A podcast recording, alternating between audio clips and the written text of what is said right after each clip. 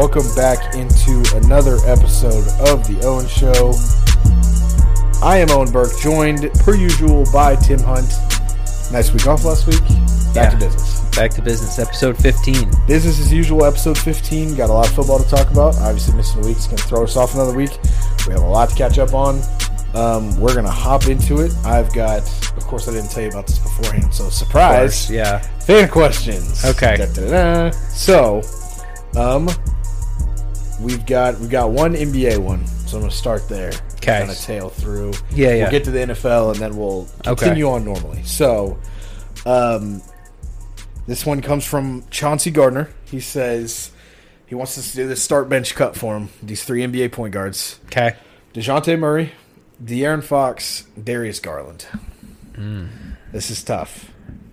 And I haven't been following the league as much this year as I have wanted to. My instant reaction, I don't know. I want to say De'Aaron Fox. Cut start. De'Aaron Fox? Oh, no, I want to say De'Aaron. Start. Okay. Because I know how good De'Aaron Fox is, but I'm a huge DeJounte Murray guy. And DeJounte Murray's having a fantastic year to boot.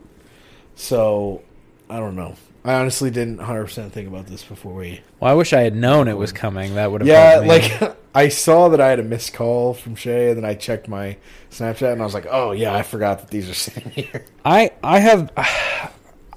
think I'm going to start Fox and then sit Murray and then... Cut Darius Garland? Yeah.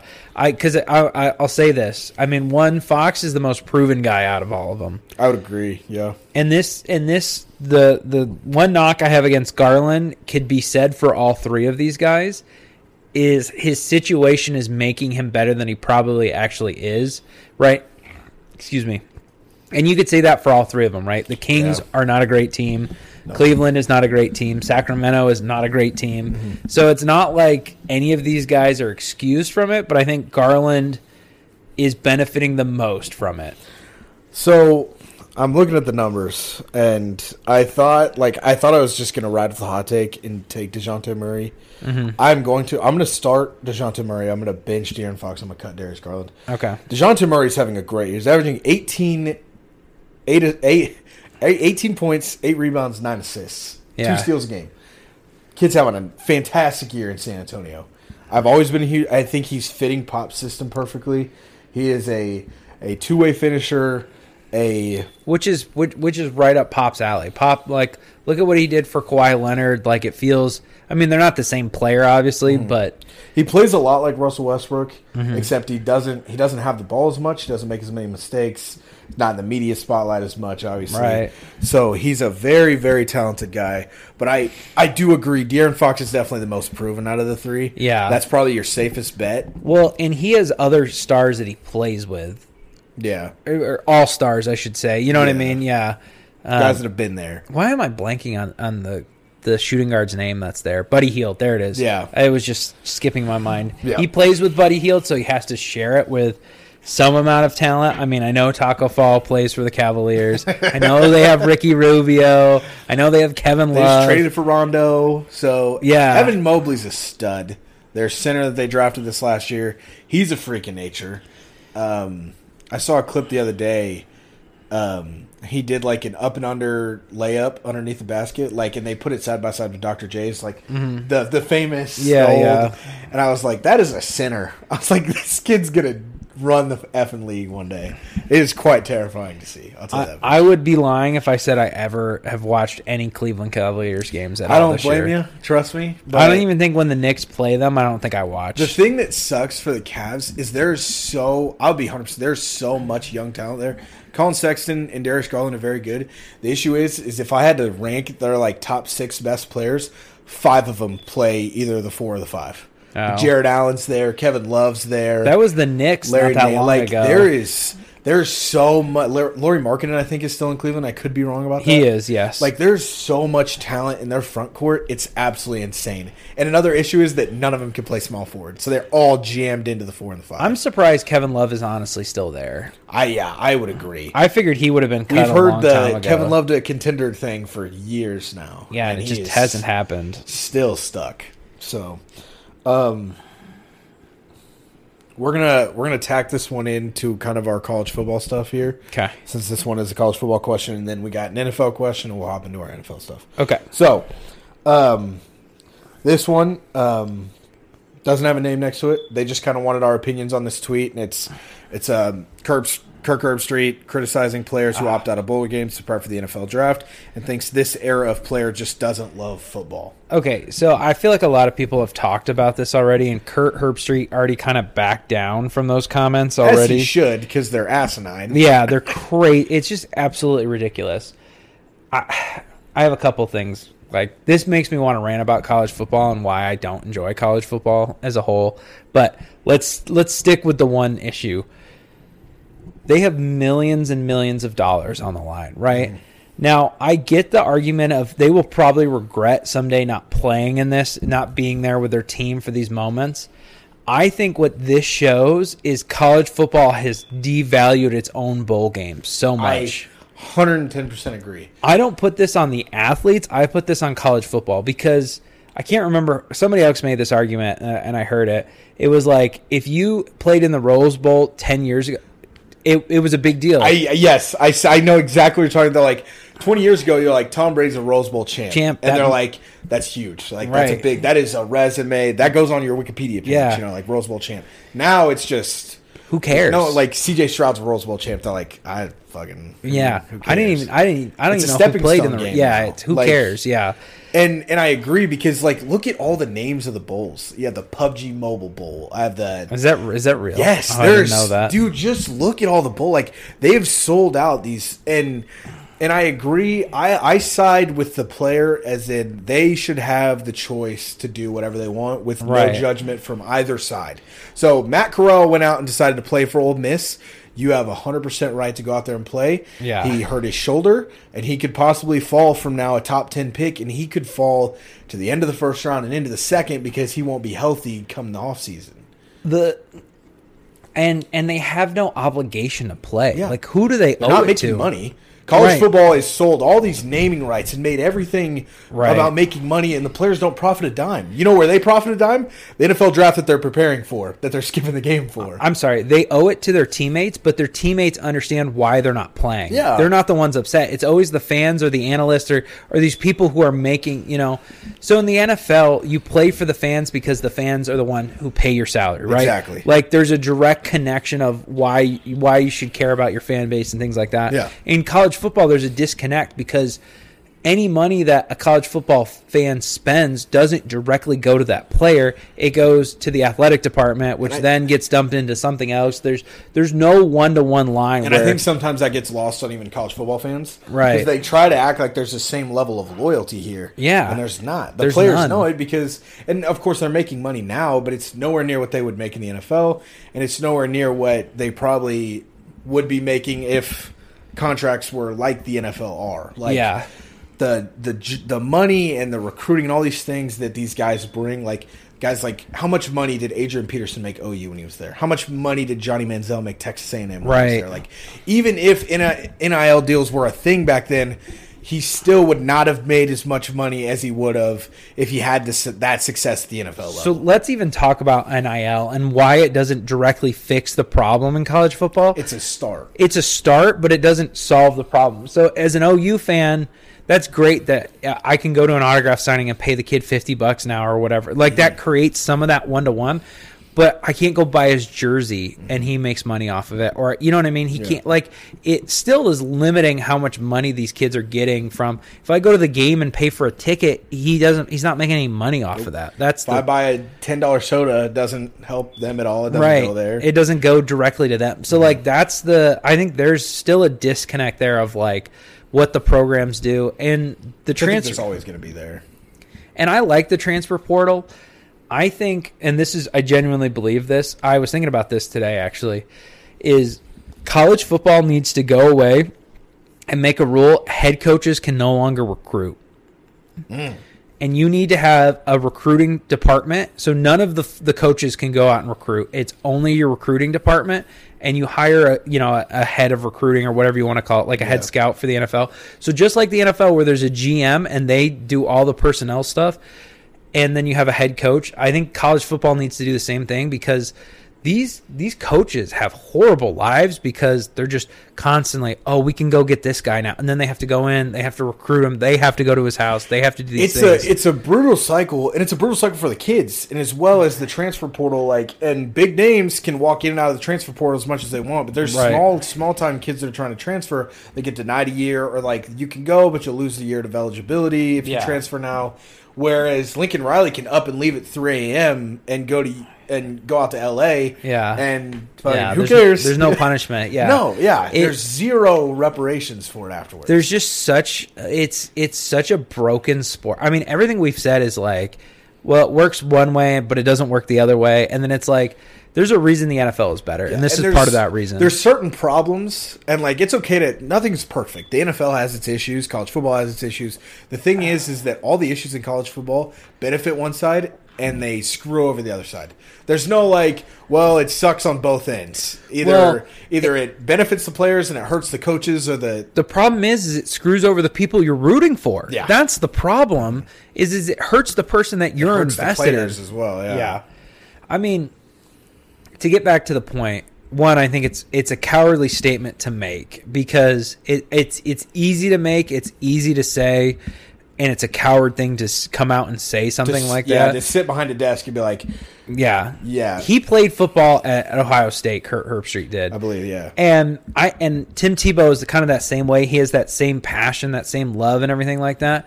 And you're it's easy to look back at the glory days and go, man, I wish I did this. Man, I wish I had done that.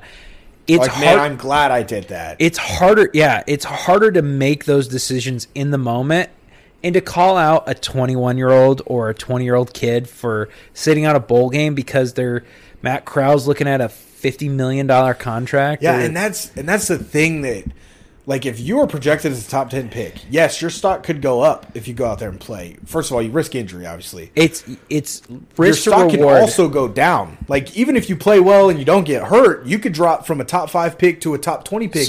And the contract difference there is huge. And I don't think anybody really realizes that pick 5 is a big money deal, and pick 20 is still solid. It's better than second or third round, but the difference between those 15 spots is huge money-wise. If you're Matt Corral, so let's say he's projected to go in the top 10, and obviously the process hasn't happened, so who knows where he ends up. Yeah. But what does he have to gain? What he has to gain is so much smaller than what he has to lose. He could fall out of the first round if he goes out there and tears an ACL or something. Yeah, which hurt his shoulder. I don't know. I haven't really followed up. I don't know the extent of the injury. But there's a chance, I think all mock drafts I saw was him going, he was going to be the last quarterback off the board in the first 10 picks. He was going to go, pick 9, pick 10, which, of course, in this process, that's always the guy that goes at 4 or 5 after the first 2 QBs go. Because rarely ever do he's... It's very rare to see a QB. I mean, I know Justin Fields went at 11 last year, and it's starting to happen more. But, either QBs go top 3 or they go, 20, 15, 20. So it's very – he was in that weird spot where he probably would have moved up or fell back 6 picks. But now he's got the shoulder injury, which is going to be a thing that he's going to have to deal with, and it might affect his pro day, might affect the combine going forward. So, it's just – it's one of those things I agree. The risk to reward is not there, and it should 100% be up to the players to make that decision. And there should be no – I don't think anyone, coaches, analysts, fans, teammates, NFL coaches should have any right to be you made the wrong decision. Yeah. That is a decision that player makes, and that is a decision they live with. Yes, 100%. Absolutely. Yeah, they have to live with their own demons there if Agreed. It's the wrong decision. All right, let's talk about the games. Which one do you want to start out with? Let's start with Alabama Cincy. It was the first game. I think that's the first game, and it's probably easier to talk about. Horrible game. Absolutely awful game to watch. It was. I mean, that game was over. I mean, after the second half, it was closer than I thought it would be after the first half. But I said second half. Yeah, but it was never really a game. We knew that's what it was going to be, and I'm glad. And everyone was fake undefeateds don't belong in the college football playoffs. I was we're going to have to let some of these smaller undefeated teams make it in for us to learn that they don't belong. Like we've edged out UCF for 2 years. We've edged out these smaller teams that went undefeated. Boise State in the past. Yeah, like we've knocked these guys out of playoff contention. Like we have to let them in for 3 or 4 years and let them get dog walked for us to be like, this is why we're not letting you in. I don't even have a problem with Cincinnati getting in because – I mean, I feel like they deserve the shot to at least try. I agree. If you went 12-0 and they beat some teams. They beat Notre Dame, and Notre Dame was the 5th-ranked team in the country. Mm-hmm. So you can't sit there. I think, hot take, I think Cincinnati had more competition this year than Georgia did. But that's a conversation that we can have when we get to the Georgia game. But, yeah. So, yeah, I wish I had more to add to this game, but it was kind of what I expected it to be honest with you. This is the issue with college football playoffs as is right now. You're two SEC teams. Let's get to the problem after we go over the two games, and then we'll dive more into that. Georgia, Michigan. I was disappointed. I was disappointed too. I thought it was going to be a really good game.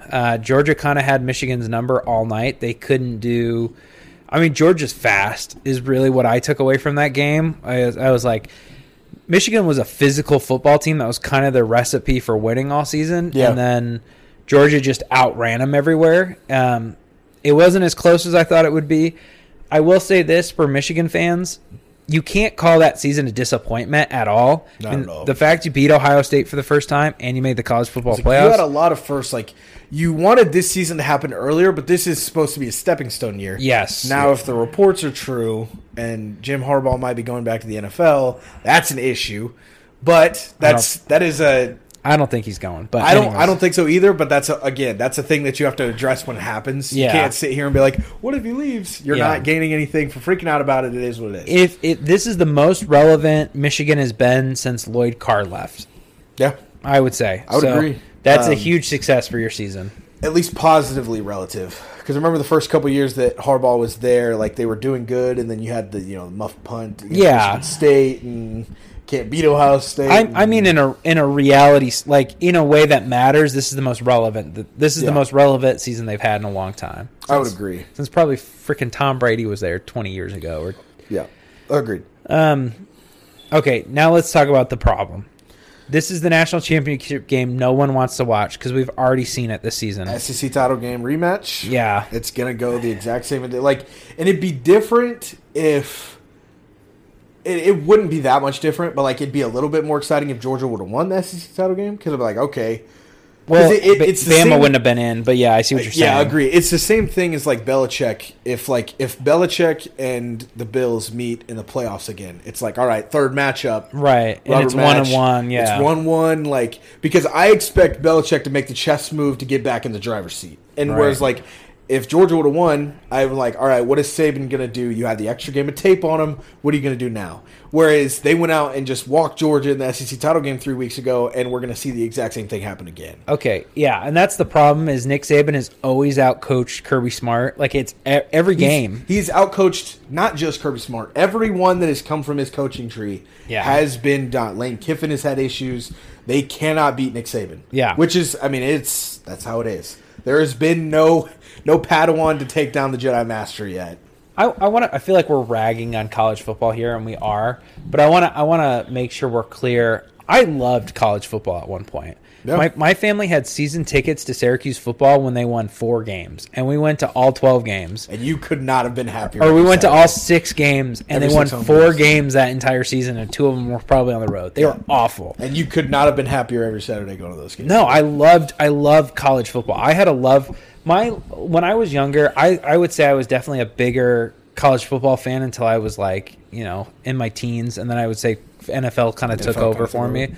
The thing I'll say is college football to me is like the girlfriend you date and you like some things about her and there's some things, when you're in the relationship, it's fine. And then you go out and date someone else and you're like, wow, that sucked. That was actually really lame. It's your first long-term relationship, so you really don't see the problems until you're removed from the situation. Exactly. And then you're in your second relationship, and you're like, wait a minute. Yeah, wait. This there are a lot of things that are better here. Yeah, this is way – and that's how I feel about college football to the NFL, where it's like The NFL, you have no idea. Like any team, like in the AFC, any given Sunday, anything could happen. You know, the Jags could beat the Bills 12-9, 12-3. The Jets were competitive with the Bucks last week. Like any game could be entertaining out of nowhere. Any team can, like Philadelphia Eagles won a Super Bowl with a backup quarterback. Like Nick it's just Effin Foles. The problem with college football is it's never that entertaining. It ends up being two SEC teams against each other in the end, and it's not fun.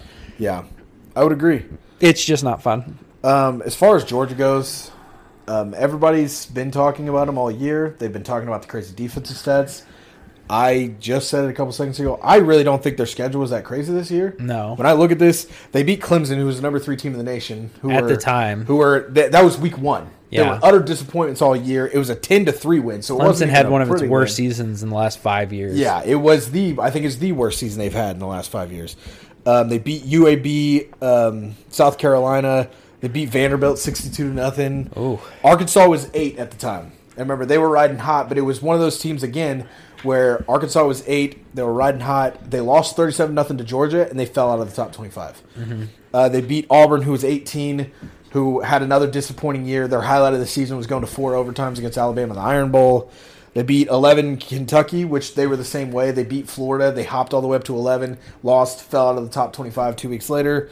They beat Florida. They beat Missouri, Tennessee, another unknown school, Georgia Tech, and then they lost Alabama. So, like, right. I'm not seeing any strength of schedule. So everyone's been talking about how dominant Georgia's been all year, and I was like, it's pretty good. It's pretty easy to look dominant when you play Tennessee and Vanderbilt, or, like, you know, that's the level of competition. Like, they're playing the SEC. I was like, that's the problem. Like, the SEC gets this, like, elite status. And of, I'm like, one that puts it on them more often than not because the high end is the best version of college football. It is the most top. But the problem is like, the middle and the top heavy. Yeah, the middle and the low end suck, just like everyone else. Yeah. Like, I get that the ACC probably only has, like, 2 good teams a year, and the Pac-12 is probably in that same spot where it's, like, 2 or 3 good. Yeah, like, you have 1 great team and then, like, 2 or 3 good teams.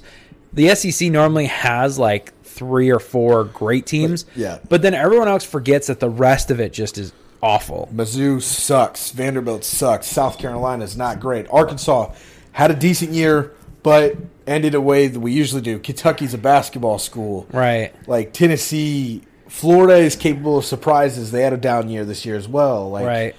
So I still hate that firing for them, but that's besides the point. I would agree. I think it was a year too early. Yeah, but I would have kept Dan Mullins around, but I don't know. I can't talk about Florida because we'll sit here and talk for another 20 minutes. Okay, because we've spent a lot of time on college. I'll get into their roster and everything, and it's not like if you just look at the East standings this year.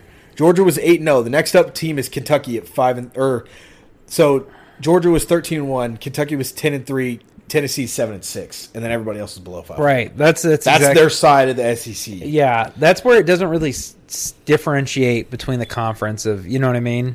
And people are like, well, what would happen if you stuck Kentucky in a different conference? I'm like, I don't know. We have no way of knowing that. I think the SEC needs to realize that I guess until anybody else realizes that there's no need for you to do anything about it. If everyone's going to give you this Power 5 best conference and, you know, 62-0 win over Vanderbilt looks good on your schedule, right, then don't change it. But when people realize, I think the SEC needs to be like, all right, we're splitting this conference actually in half. We're going to become 2 conferences separate, not East and West, and we're going to take the good teams into this side, and then Mizzou, Kentucky, Tennessee. See, you don't want to do that because you lose the value there. So Agreed. Then if Georgia and Bama have to play each other in the regular season, it's not as entertaining. Fair enough. And you hurt your chances of getting 2 teams into the college football playoffs.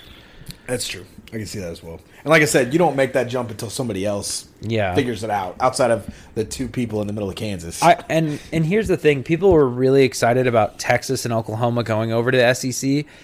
I don't think it's good for the sport because, if anything, the only thing it's going to do is make Texas and Oklahoma less relevant, because you can't have 4 teams in the SEC make the playoffs, or 3 teams.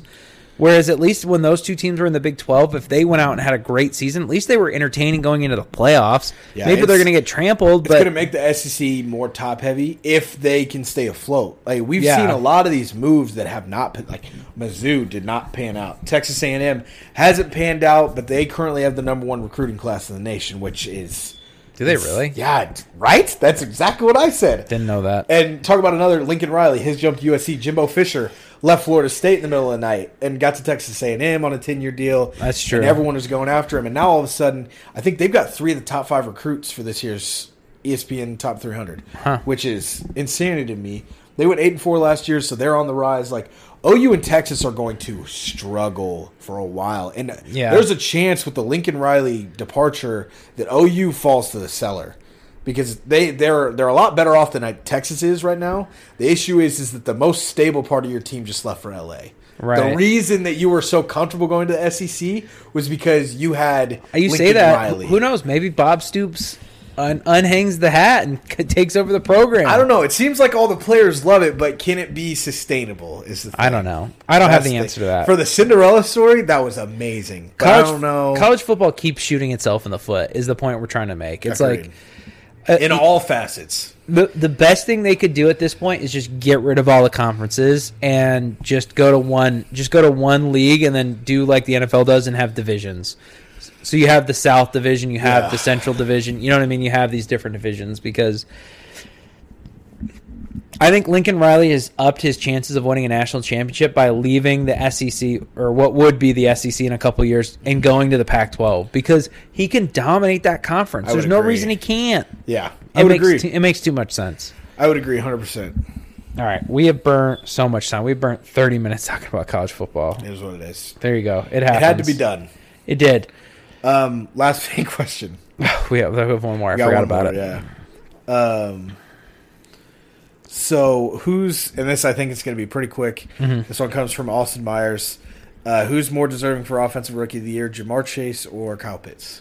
Ja'Marr Chase. Ja'Marr Chase, not really an answer. Yeah. Up until this week, I really was on the Jaylen Waddle train, and I was like, Ja'Marr Chase had it for 10 weeks, but Waddle has really stepped up and started to play really well, and Ja'Marr Chase... Like, some guys can slam doors on argument. I feel like slam door isn't good enough for what he's done in the last 2 weeks. He has had the best, without question, I think the best season a rookie wide receiver's ever had. Which is so crazy because Justin Jefferson did it last year and Ja'Marr Chase immediately up and topped it. Yeah, Ja'Marr Chase has had, I think we are underrating how good of a season. We've talked so much about the mediocre quarterback play we've seen all year from like every quarterback's been very close and no one's been amazing. Yeah. We have all these wide receivers having these amazing years and I feel like it's been under talked about. And that I'll come back to it. I'll save it. I'll kind of save it for my cold take. Okay. And I'll hopefully try to think of a hot take before we get there. But I agree. Ja'Marr Chase is kind of, I don't know, like he's slammed the door, put 6 deadbolts on it. Yeah. And has a shotgun pointed at the door at this point. Like, there's no one that's touching Kyle Pitts had an amazing year. I can't remember. He's the first rookie tight end to eclipse 1,000 receiving yards since Mike Ditka. Yeah. Which is, that's crazy. 65.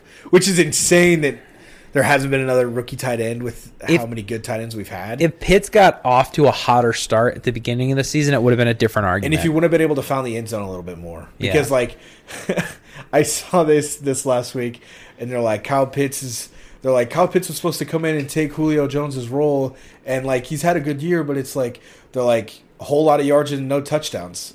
He did take Julio's role, and I'm like, it's true. Accurate. He's found the end zone once.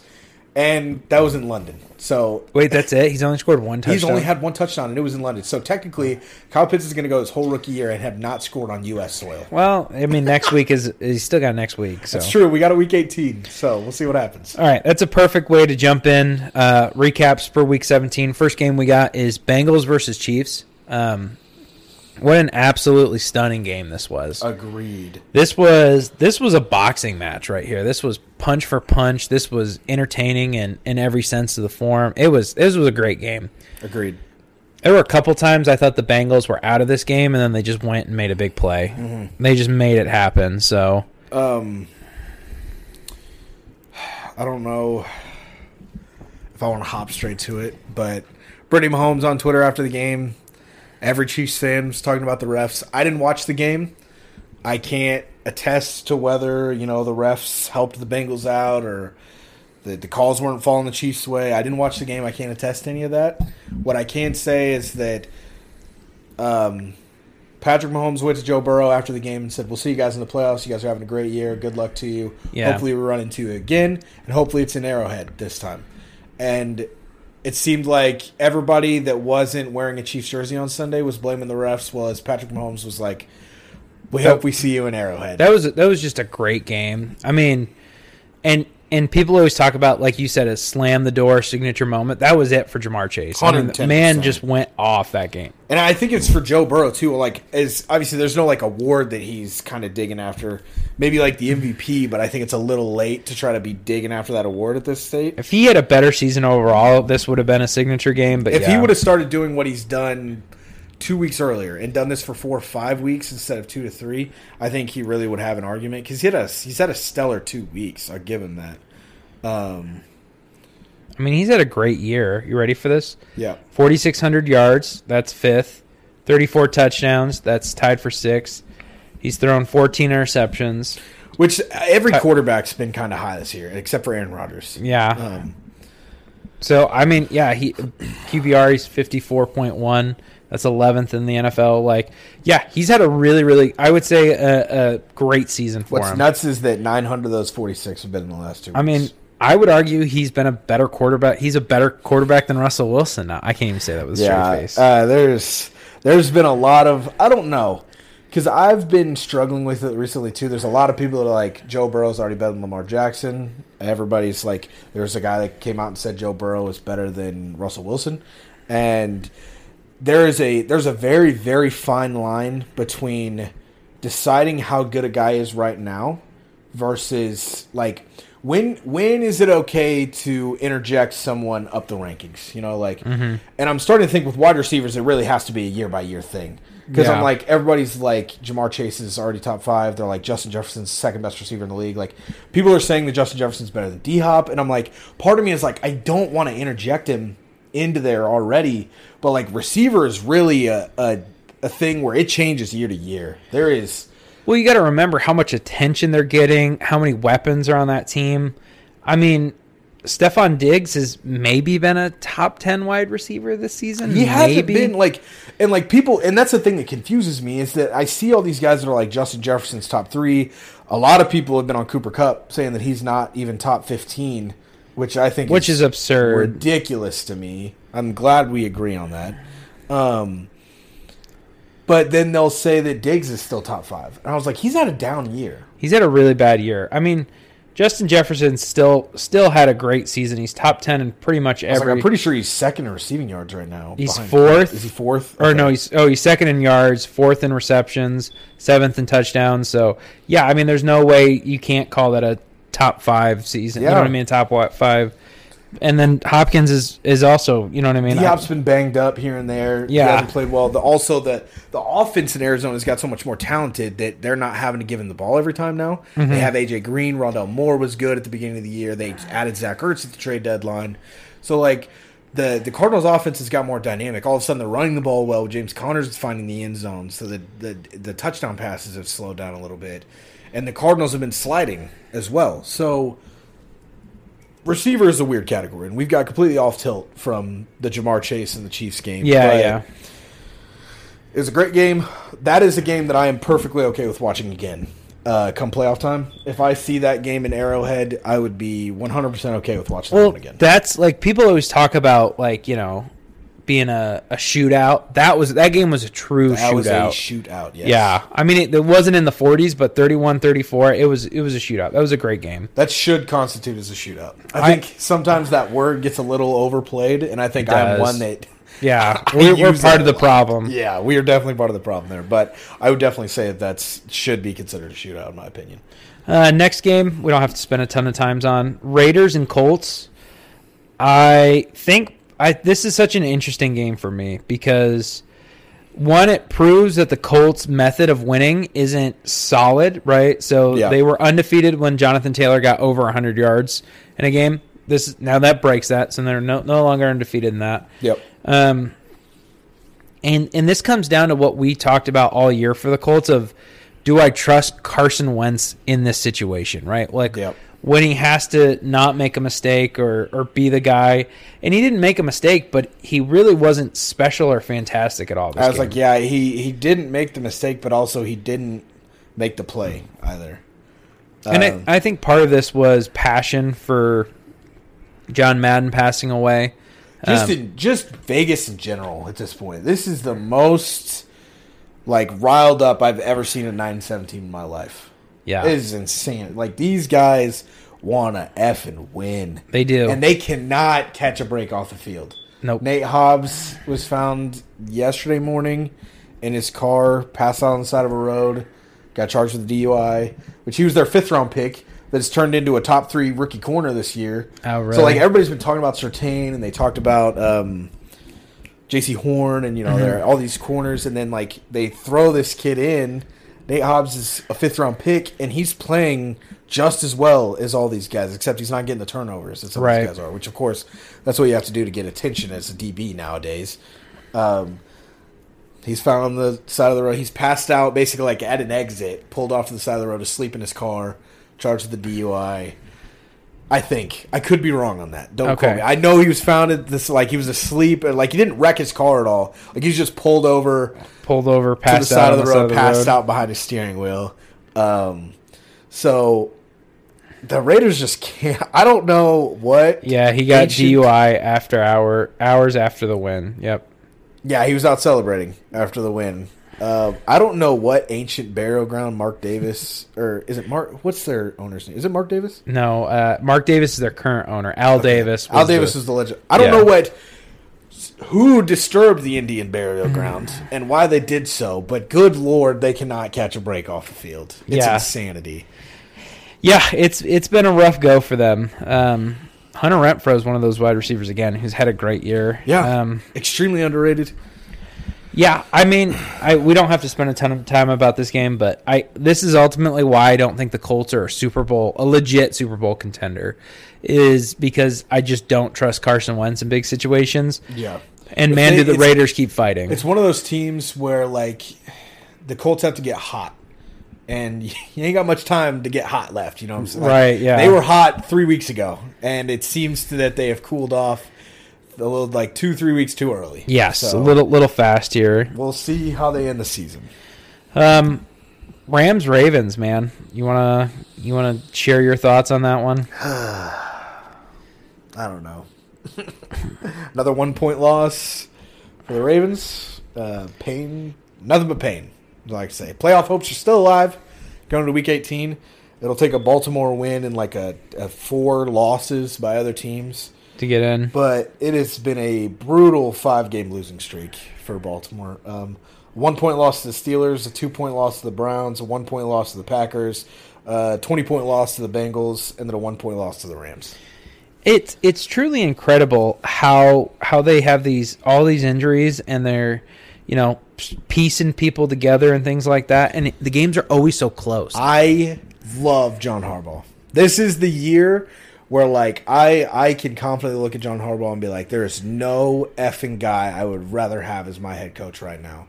Because I don't – what else do you have to prove at this point? Like, this is – somehow they're the worst and the best 8-8 team of all time.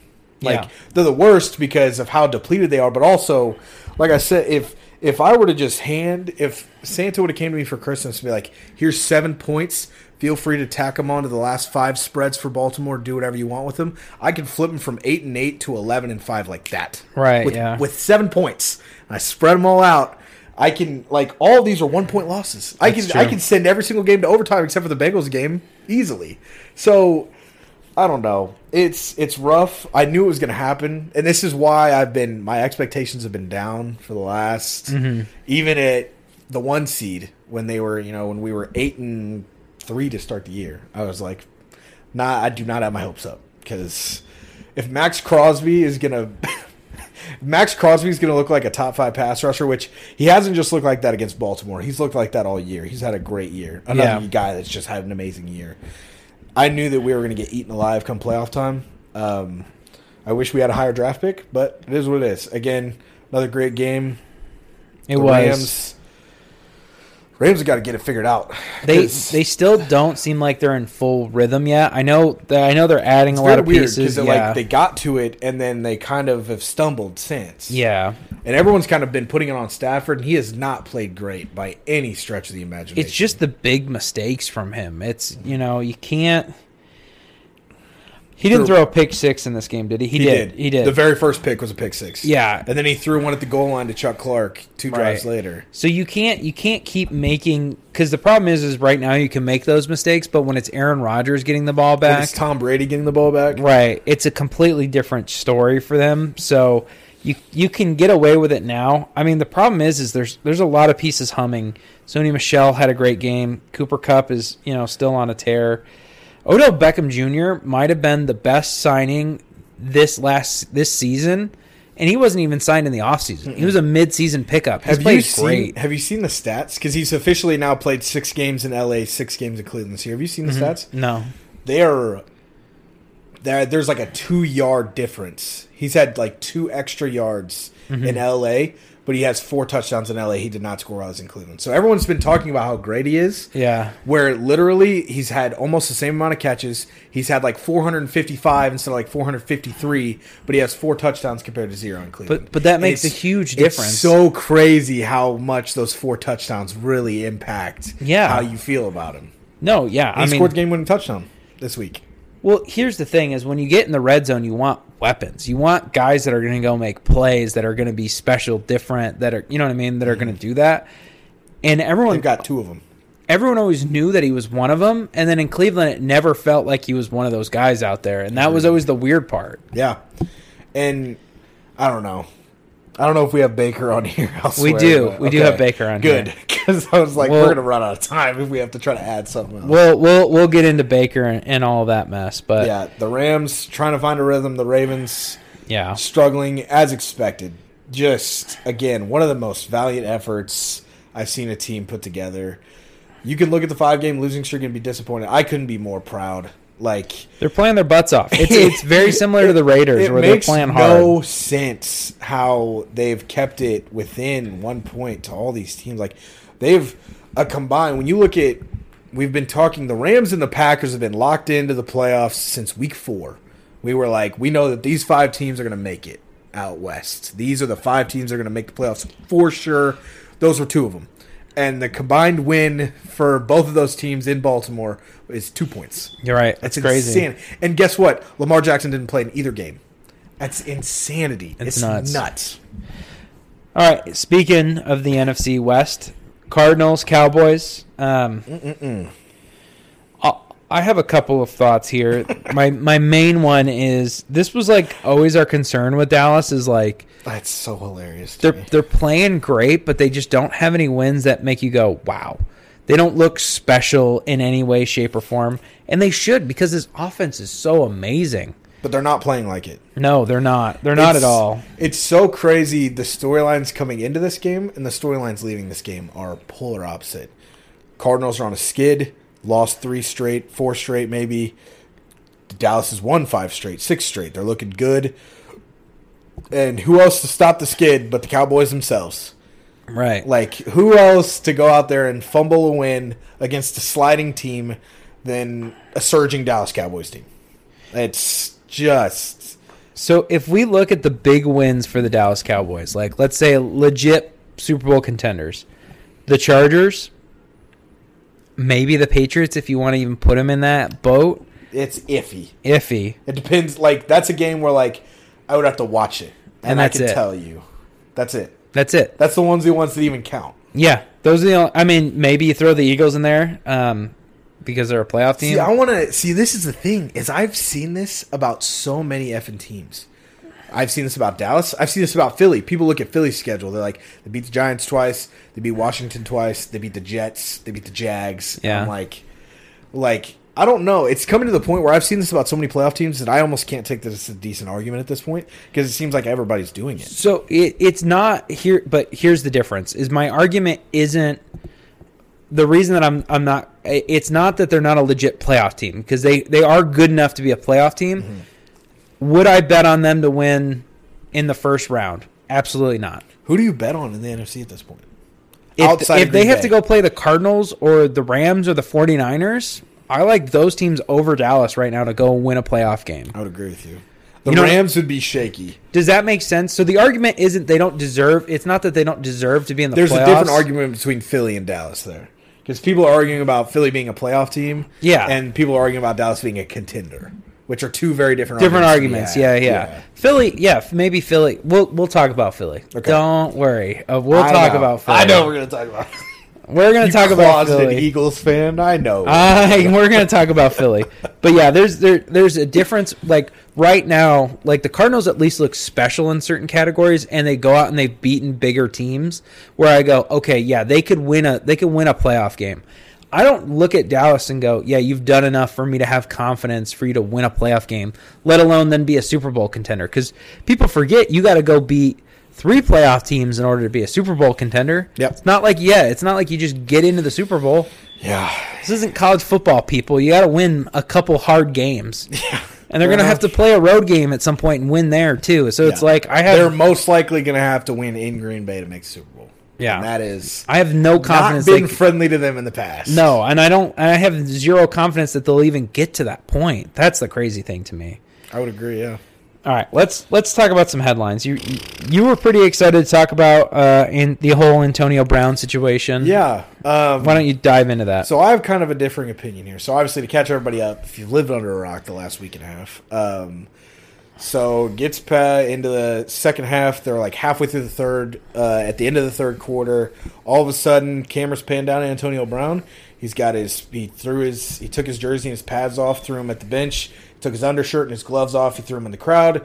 He ran off, and he was in the end zone, like hyping up the crowd. Ran out the tunnel, left the stadium in the third quarter, didn't come back. Post game, Bruce Arians said he's no longer a Buccaneer. He's been cut from the team. I don't want to talk about him. I want to talk about the guys that went out there and just won that football game. And I can see that from a coaching standpoint.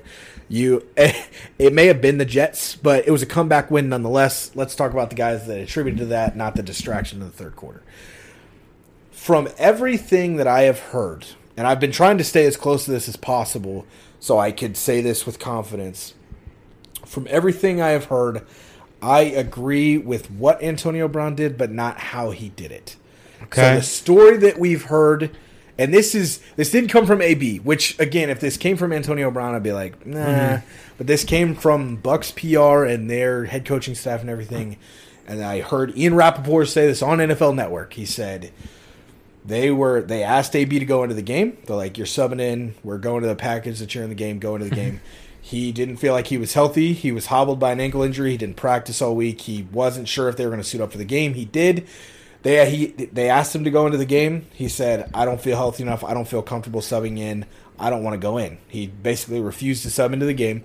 And Bruce Arians and the coaching staff basically said, if you're not going to suit up, then you can't be on the sideline. Leave. Like, go to the locker room. So I don't agree with that at all, first of all. Maybe you're caught up in the moment. You're trying to get a comeback win against a team that you really shouldn't be in the situation against, and it was an overreaction of the moment. But that story in of itself, I can 110% see why Antonio Brown is frustrated. Because I think – but also at the same time, you probably shouldn't have suited up at all. You probably should have just stayed in the street clothes that day. But – so I don't know. It's an extremely weird situation. And the video from the stands that caught like the whole thing all in one video. Yeah, it's so bizarre. One of the most, like, one of the weirdest. I think it's probably the weirdest NFL video you'll ever see in your life. A player straight up taking his helmet and his shoulder pads off on the sideline, throwing them at the bench. And then, and the other thing that was crazy is seeing the still shots from the end zone.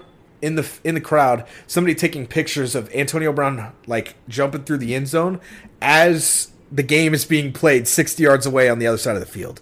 Mm-hmm. I'm like, what the fuck is going on?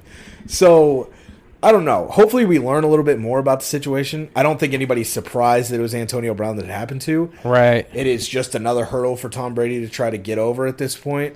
To get back to the promised land. I'm surprised I didn't hear anything about this, but yeah, that's interesting. That's the only thing we've heard. And from that story alone, I do not agree with how he did it. I think he should have. And again, I'm not surprised that he handled it the way he did. It's Antonio Brown. We all know what the last 3 years with Antonio Brown has been like. But you know, you I would have had my helmet and my shoulder pads on. I would have walked back to the locker room, and I would have left the stadium. It's not crazy for him to react like that. I don't think that's unheard of at all for that situation. Yeah, I don't even know how to react to that. I didn't even know that was the case. That is the only, and that's the thing is I've heard no like counter reports at all. There's been no other like he said she said nonsense, which makes me think we're 3 days removed now, 2 days removed now. Going to be 3 here soon, and we haven't heard anything else. So I know the Bucks. I read it like not even based off of this, but I read it this morning that somebody reported the Bucks have a strict policy that if you say you're hurt, that they talk to the trainer, and if the trainer says, "Hey, they're too hurt to play," they won't ever try to play somebody. So I wonder if the trainer said he was good to go. Yeah, and then they were like thinking, you know what I mean? There's a solid possibility of that. And that's all just assumption. That's from what I've read this morning. Is that they didn't think the injury was in play just because the Bucks are firm on, like, if a trainer says a player's not going to play, they don't play him. So, yeah, I don't know. I know water has been hot there.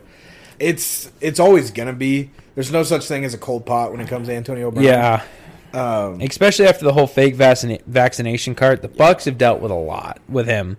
The Bucks have dealt with a lot in general, injury-wise. And so this just adds to the list at this point for Tom Brady to try to deal with. It is what it is. They got Mike Evans back. Chris Godwin's might be back for the playoffs. Or no, Chris Godwin's done for the year. Yes. Fournette might be back for the playoffs. Yeah, and then Evans played a little bit last week. Yeah, he had a good game, which was good to see. If you were one of the stupid people who believed the whole, like, oh, they're trying to hold him back from his bonus and everything like that. See, one, they play again next week. They have a whole ass another game that he could have hit all those incentives next week. Exactly. So that is absurd. And if they were trying to hold him, they would have held him out of the entire game because he could have. We all saw the clip of the route he ran in the first. Like, he was having his way with those Jets defensive backs, as he should. Yeah. He could have easily gotten those numbers in the first half. So if they were trying to hold him back for the bonus, they would have set him the whole game. And then two, the Bucks last year put players in the last week, and Tom Brady was intentionally, running touch passes and stuff like that for guys to hit their incentive. So the Bucks really don't play the dirty game of like holding players out so they don't get bonus money. It makes no sense. So out of all, like, you're getting ready to go to the playoffs. You're trying to make another Super Bowl run. You're coming like you're the defending Super Bowl champions. You have the greatest player of all time at quarterback. The expectation is for you to be in the Super Bowl. Absolutely. That is the expectation. Why in the hell would you set off this keg stand of, like, why would you blow Antonio Brown up in Week 17? Makes no sense. Because and anyone has the right to react that way if that's why they did it. You know damn well that that's how he was going to react. There's no way you wanted that press going into the postseason. I hope whatever kind of help AB needs, and I'm not a doctor. I have no idea. Whatever. I don't know what it is. I don't know if there's issues that I hope he gets it. We have no idea what the situation is. Yeah. But I saw a tweet, and I felt bad for laughing at it, but I thought it was funny. And someone said that he's going to box one of the Paul brothers for the end of the year. That was Bryson DeChambeau. He's a golfer who said that. Was it Bryson DeChambeau? Yeah, it was Bryson. Really? Or I'm sorry, Brooks Koepka. Was it Brooks Koepka? It was Brooks Koepka. I don't know. It was one of those two. So I didn't read the name on the tweet. I feel like I would have recognized if it was one of them, but I don't know. Maybe I saw a second. I don't know. But I thought that was hilarious. And honestly, I could definitely see it happening. It is January 4th, January 5th now by the time you hear this.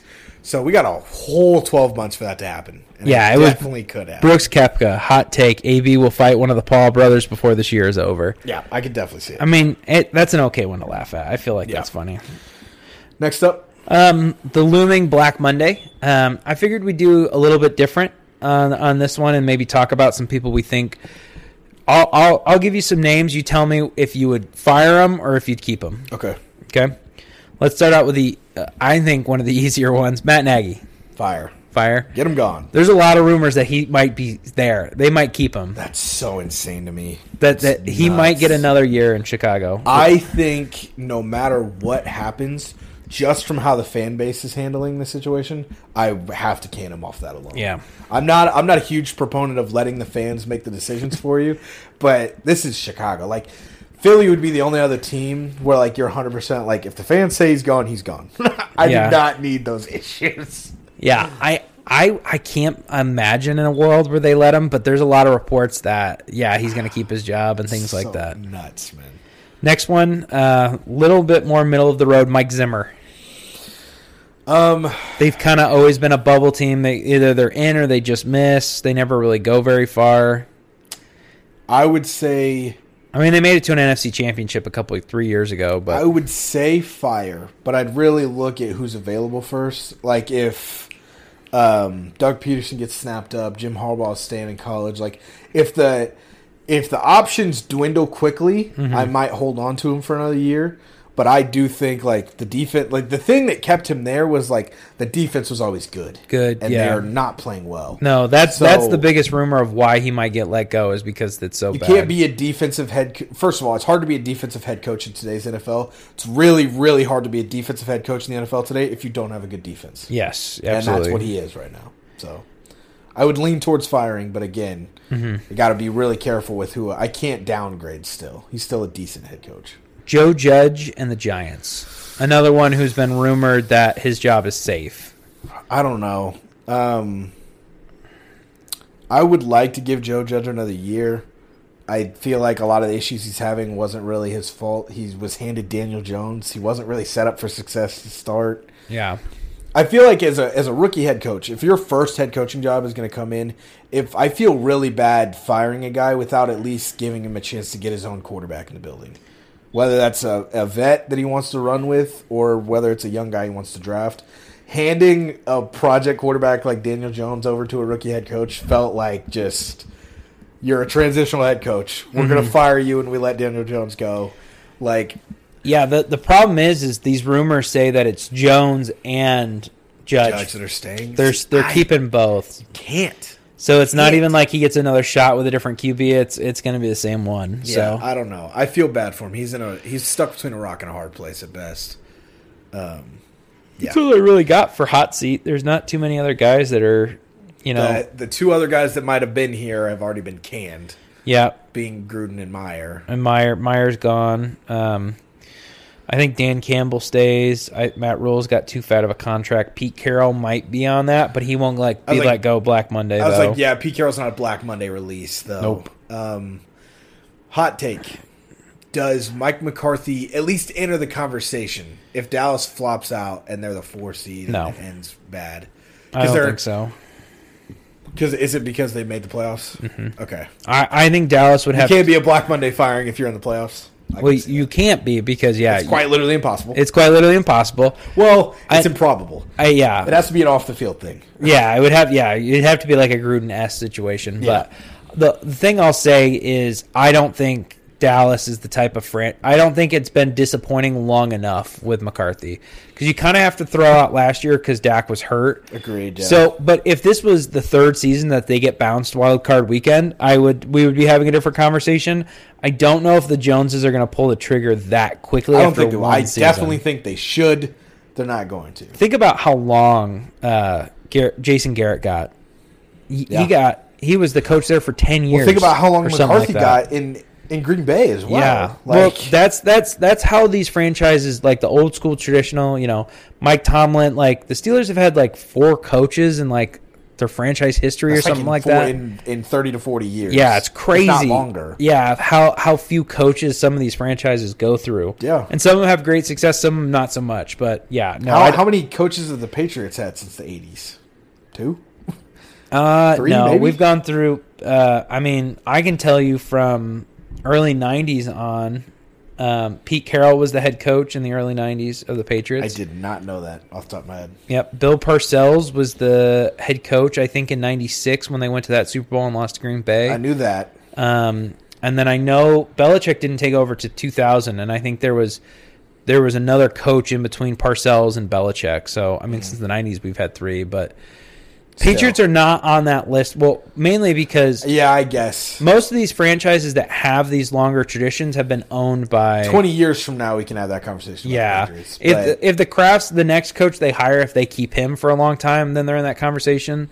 I mean, the Steelers have been owned by the same family since their It's the historic franchises. Yes. Cowboys have been around since forever. The Steelers have been around forever. And the Cowboys, he kind of lucked into it because when Jerry Jones took over, Tom Landry was still the head coach. Yeah. So, and Jerry Jones fired Tom Landry pretty early on in his tenure of owning that team.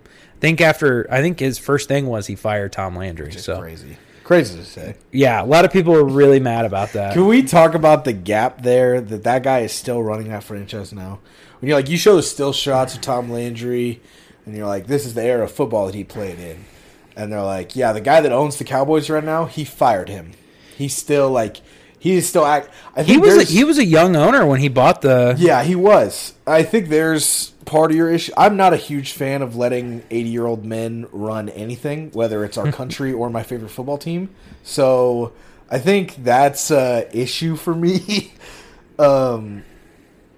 But yeah, that's a whole nother thing. But I was curious to see where you sat. He was 46 when he bought the Cowboys in 89. Yeah. I'm not a huge Mike McCarthy fan. I'm not a huge Jerry Jones fan. So I was curious to see. You're going to hear a lot of people. There's going to be a lot of rumblings about McCarthy being on the hot seat. I don't think they're real. He should be, but it won't. It's not. It's fan driven, yeah. And that's a franchise that doesn't really care. I mean, it was like the Steelers calling for it was like the Steelers fans calling for Tomlin's job a couple years ago. Ridiculous. The Steelers weren't ever. They're not going to. I mean, they might fire Tomlin if the wheels just come off and they don't make the playoffs for 3 or 4 years. Yeah. But most of the time, that's what it takes. They're going to have to not have a quarterback for like 3 or 4 years. Yeah. For that to finally happen. I think they're going to be one of the teams this offseason that's hot on somebody. We're gonna talk about the Steelers here in a sec, and I'll kind of blend it all together. Okay. Ooh, excuse me. Let's talk about the Baker and Tua problem. Mm-mm-mm. I think Baker is a year ahead of Tua, obviously just from where they were drafted. Yeah. I think Cleveland is in a bad spot. I think they have to go get a quarterback next offseason. Really bad spot. Well, he is now not playing Week 18. When the report came out Saturday, they're going to use these last two games to kind of evaluate him. Mm-hmm. Which this report, the fact that it was public, first of all, issue one. Second of all, in the report, it says we're going to use Week 17 and 18 to kind of decide if he's going to get a new contract or not. Issue 2. First of all, Issue 1. Why is that public? Issue 2. We've had 18 effing games. Why are you just now evaluating for a new contract in garbage time? Now. You are not making the playoffs, and you played the Steelers this week, and you play God knows who next week. Why are you it's such a Cleveland thing, this whole situation. And I feel bad for Browns fans. I really do. I feel bad for Baker. I feel bad for Myles Garrett and everyone that has to suit up in that jersey every Sunday. I think the Browns are headed back to the cellar. Honest. I think the redheaded stepchild had his moment in the sun, and they are right back where they belong. I don't know if I'm to that point yet. I am saying that because I don't think they're competent enough to figure this quarterback situation out. I mean, I think they're going to fall flat on their face with this situation. And that's how they're going to end up. Here's the thing. So if they have him next year for $18 million, so he's cheap next year. So it's not like they have to, which is insane that that's considered cheap. That's really cheap. That's a steal on a starting quarterback by the market standards. Yes. So the weird part for me is where do you draw the line of what you replace him with? And this is really what I wanted to get into. Agreed. So obviously, let's take out the cream of the crop out of there. So. Obviously, you would take Watson. Obviously, you would take Wilson. Rodgers, yeah. So those top three, let's just eliminate them. That's obvious. How far down do you go? Would you take a Jimmy Garoppolo over a Baker Mayfield next year if you're Cleveland? No. It's talent-wise, no. But I think, you can say what you want. I would much rather have Baker Mayfield on Sunday than Jimmy Garoppolo. But it's because I'm a huge Baker guy, so maybe I'm a little biased. And I'm not a huge Jimmy G guy at all. I think there is still promise to be had, but I think Baker needs a change of scenery. So that's the issue is that I would rather have Baker over Jimmy G, but not in Cleveland because I don't think I can't see success for them together anymore. So, are one of these veteran quarterbacks, would you take Big Ben in Cleveland? I know that's so weird to say. God, that's so weird to say. Would you take Big Ben over Baker next year? No, I wouldn't. You wouldn't? No, I wouldn't. No, definitely not. Okay. I don't know. It's just, it's such a weird thing. And I think the issue with Baker really isn't the fact that you haven't gotten better. It's the fact that you've gotten worse. Well, because we're always looking for growth at the quarterback. You need to get better. This is the NFL. This is the top. Like, you have to – everyone knows – I can't remember exactly what this quote is, but, like, you need to always be working towards the best. And the smartest guys know that even if you are the best, you have to work to stay there. So the issue is it's not that Baker Mayfield's not getting better. It's the fact that he's gotten worse. You can get a contract extension off being mediocre and consistently mediocre. Look at Kirk Cousins. Right. He's made a career off of being the 8-8 quarterback. Derek Carr is another guy that outside of his MVP season before he broke his leg was another guy that's just been – can be in the 12 to 16 range of quarterbacks, and he'll get paid for it. The issue is that Baker is trending out of that 16 now. Okay, so Ryan Fitzpatrick, would you replace him with Baker Mayfield? I'm looking at this list of free agent quarterbacks. It's not pretty. No, I guarantee you it's not. Big Ben, Ryan Fitzpatrick, Andy Dalton, Nick Foles, Cam Newton, Tyrod Taylor, Jameis Winston, Jacoby Brissett, Teddy Bridgewater is somehow a free agent, Marcus Mariota, Joe off Flacco, list, Mitch Trubisky. Off the names that you just read me, Tyrod Taylor is a guy I could bring back to Cleveland. I'd be okay with that. I am over Baker. So here's the thing. I don't think I do that. I think no matter if we're taking the top three guys out, we're not drafting a QB this year. So we're looking at just the middle of the road. I'm looking at every single one of these guys as a transitional quarterback. So I'm not looking high. I'm looking to get change the scenery now and get Baker out of town, which means my expectations are extremely low, and I'm looking strictly for a transitional guy. I'm not looking at any of these quarterbacks as this is the guy that's going to start for the next 5 years. Right. That is not my plan. So Teddy Bridgewater is a guy I'd be okay with. Tyrod Taylor I'd be okay with. I think all of those guys I keep. I think I'm keeping. Here's this. I would bring those guys in and. And it'd be super weird to try to pay both of them. Mm-hmm. But, I've got to look, at least. Well, you can. I think Marcus Mariota deserves a shot to be a starter somewhere, to be 100% honest with you. I'm kind of surprised he hasn't gotten one. That's an interesting name. I think Mitch Trubisky maybe gets another shot, maybe to compete or something like that. Yeah, to at least compete. He definitely shouldn't be a Josh Allen's backup. That, tell you what, hey, Joe Judge, give Mitch Trubisky a call. There's your backup QB next year. That could be entertaining. I cannot, for the life of me, understand why NFL franchises are so okay with letting these 34-year-old backup quarterbacks just be horrible. Mm-hmm. Why does Mike Glennon have a job? And you're going to talk about Tyler Huntley, so I'll try not to get too much into it, but Baltimore took a chance on this young kid because there's not really an older guy that can do what Lamar can, so they had to take a chance on a young guy that's going to play.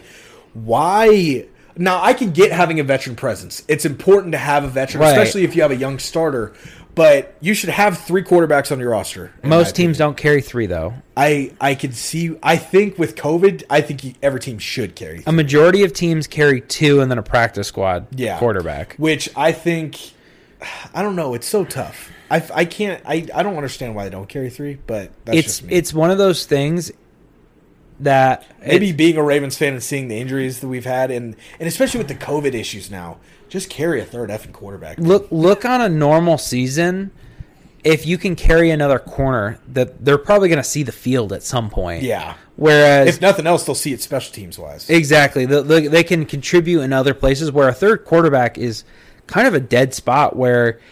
Even if your starter gets hurt, they're still not going to see the field. You know what I mean? Fair enough. So it's one of those things that it's a real dead spot unless you have someone there that you want to What I would do as an NFL coach is I would have my starter. I would have a young backup. I want a Mitch, and it's weird to say, I want a Mitch Trubisky. I want a Tyler Huntley. I want a Jacob Eason. Somebody young, and even if he's unproven, my practice squad can be Mike Glennon. I can have the reliable garbage can as my practice squad quarterback, just seeing Mike Glennon start, and I'm and then seeing Tyler Huntley start, and I'm why does Mike Glennon have an effing job? You can't tell me there's not a 25, 26-year-old quarterback that you'd rather at least, I don't know. Who knows? Crazy things. Taylor Heineke has been a I wouldn't say a stud, has been extremely good this year. A viable starter at minimum.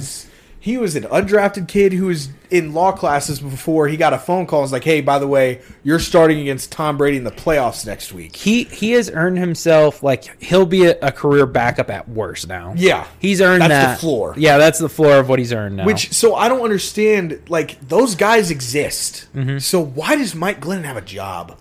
Why does Joe Flacco have, I love him to death. Why does Joe Flacco have a job? Well, Joe Flacco has a job because... One, he's got a Super Bowl ring, so he knows what it takes. Correction, he's a Super Bowl MVP. He's a Super Bowl MVP, whatever. But you get my point of, like, I love that guy. I think it's really smart to have a veteran guy, and plus you want a guy who's going to come in and win you 2 or 3 games. So you're not always building your backup on potential, right? Like, it's great. I think if your starter sucks, that's what you should be building your backup on. Right, yeah, that's what I mean, but no team has a starting QB and is going, "Oh, well, our starter sucks." Because otherwise, here's what you end up with, is you end up with the Denver situation where you have Drew Lock and Teddy Bridgewater. 2 quarterbacks where you're like, I don't know. Maybe one of them might be a starter, one of them's not a starter. So if you just have that mindset all the time, you have one guy, you have 2 guys where you're like, they're about the I don't know. I don't know who I'd pick. Okay. I can see that. I can understand.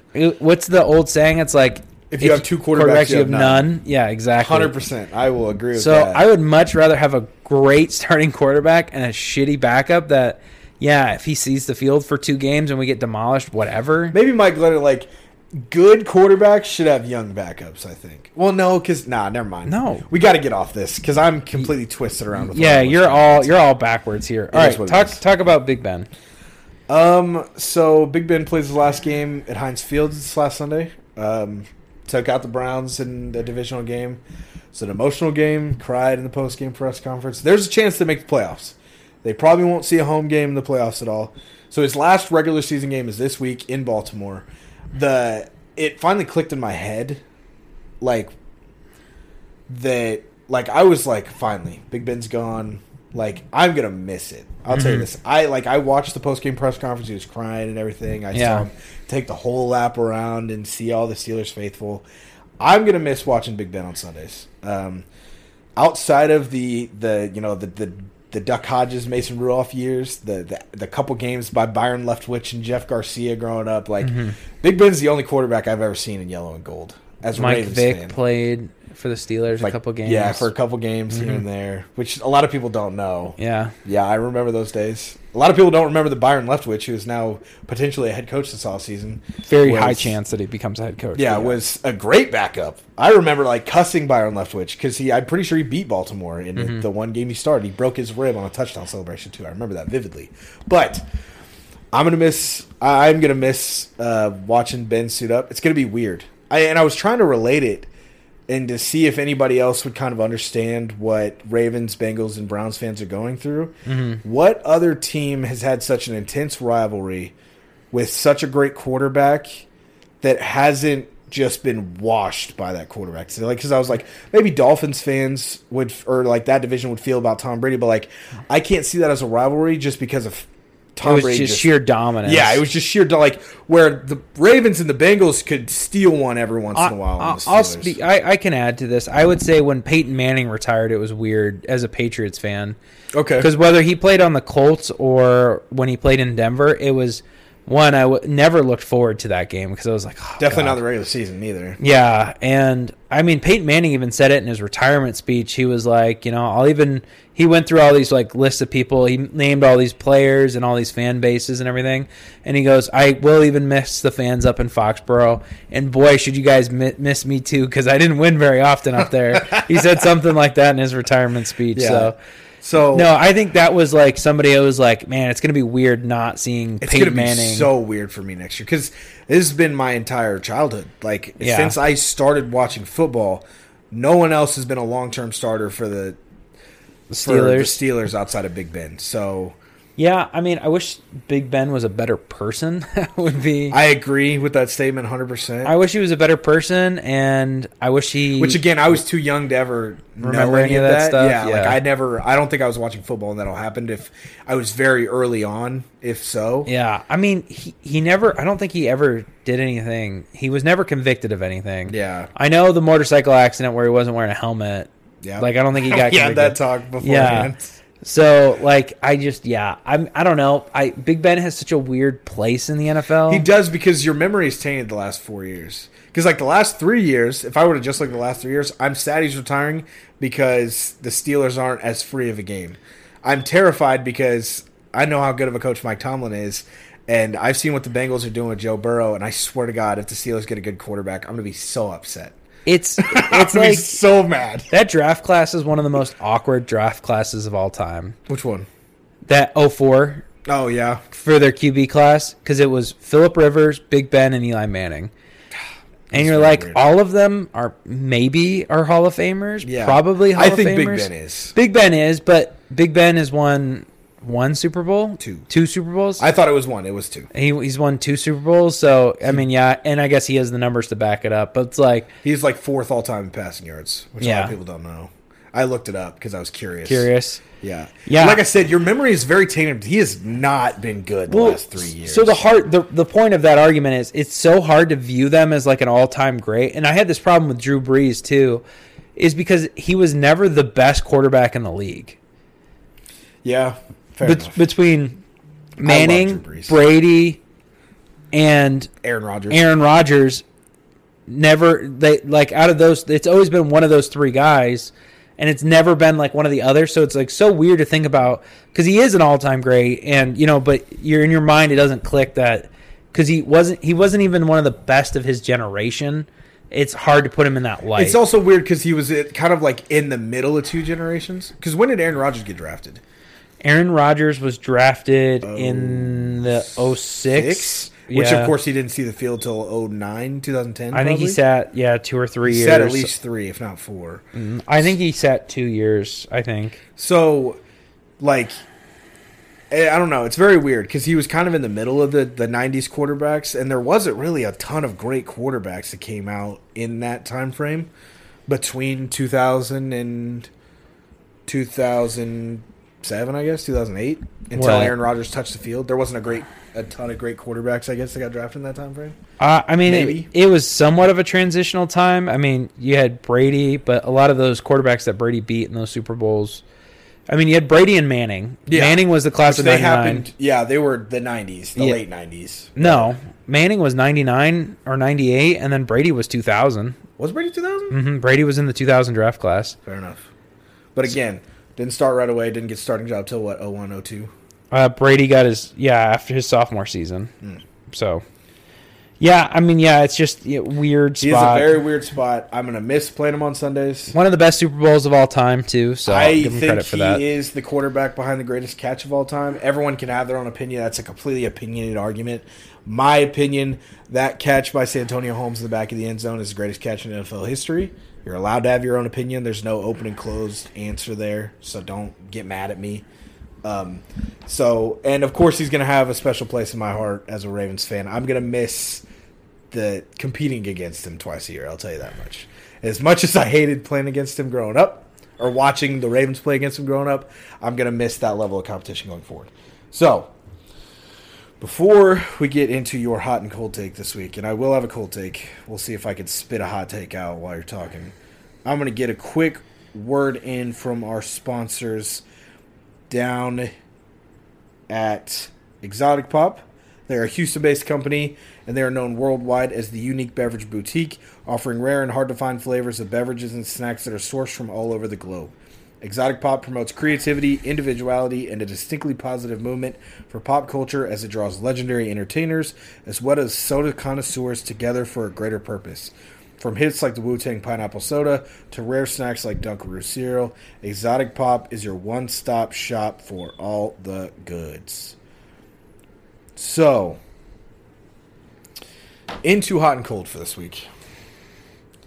I'm very excited to kind of talk about what you've got down here, because I like what you got, and of course, Mr. Unprepared himself doesn't have a hot take this week. But I did think of a cold take, and I am excited to talk about that. Okay. What do you got for me? Cold take, the Cowboys won't win a playoff game. I kind of already expressed this earlier. I don't think they're good enough to get by. I think if they do, it's going to be an ugly win, and they're definitely going home. Right. They might win on a late field goal or something like that, but I don't think it'll happen. With Greg Lake's playing, I wouldn't even bank on that. Yeah. So. My hot take is I think Tyler Huntley will be a starter somewhere next year. Who? I think whoever the odd man out is in the offseason. So, you know, if it's Denver, if it's Pittsburgh, if whoever it is. It won't be Pittsburgh, I'll tell you that much. But whoever it is. No way in hell Tyler Huntley somebody, I mean, it might be Seattle. It might be one of these teams losing him. Is going to take a shot on him. I mean, he's worth a fifth-round pick. He and what he's shown in two games, I think he's worth taking a shot on and bringing into the offseason. And maybe he won't be a starter, but he's going to get a chance to compete to be a starter, I should say. As much as the Ravens love trading for late-round picks and making them Pro Bowlers, I don't know if anybody's going to be willing to pay the price that Baltimore wants for him. Because I do think that Baltimore's probably going to ask for like a third-rounder for him. Which I think there might be a team that asks for it. I mean, if Gardner Minshew is only getting a 6th-round pick, I don't think he's getting more than that. I would agree. And see, that's the thing is that I think Baltimore's going to ask for it, and nobody's going to want to, you know, make the to call that bet. I think Carolina would be a decent fit. Seattle might be a decent fit, depending on who their head coach is going forward. I don't know. I will tell you this: that if he's a starter next year, I don't see success. Honestly, in the future for him. I love the kid to death. I hope he's Lamar's backup for the rest of his career. I know that's not going to happen, but there's a reason he looks good, and it's because the playbook we run, and there's no team in the NFL that runs the playbook Baltimore does. It is an RPO-driven, run game-driven, quick decisions. It is the way our offense is ran is why he looks good. I'm not trying to take away from anything that he's done or how good he looks, but like... He looks as good as he does because of the system that he's in. So I hope he gets a shot, and I hope it goes well for him. But if I was a betting man, I wouldn't bet on it. Just because I don't have faith in any other NFL franchise. Baltimore took a huge leap by doing what they did with Lamar Jackson. First of all, I don't see any NFL team making that leap, let alone making that leap for Tyler Huntley instead of Lamar Jackson. So, I don't know. It'll be interesting to see. I'm curious to see what happens. I hope it doesn't happen. I already lost Trace McSorley to Arizona. I don't want to lose Tyler Huntley as well.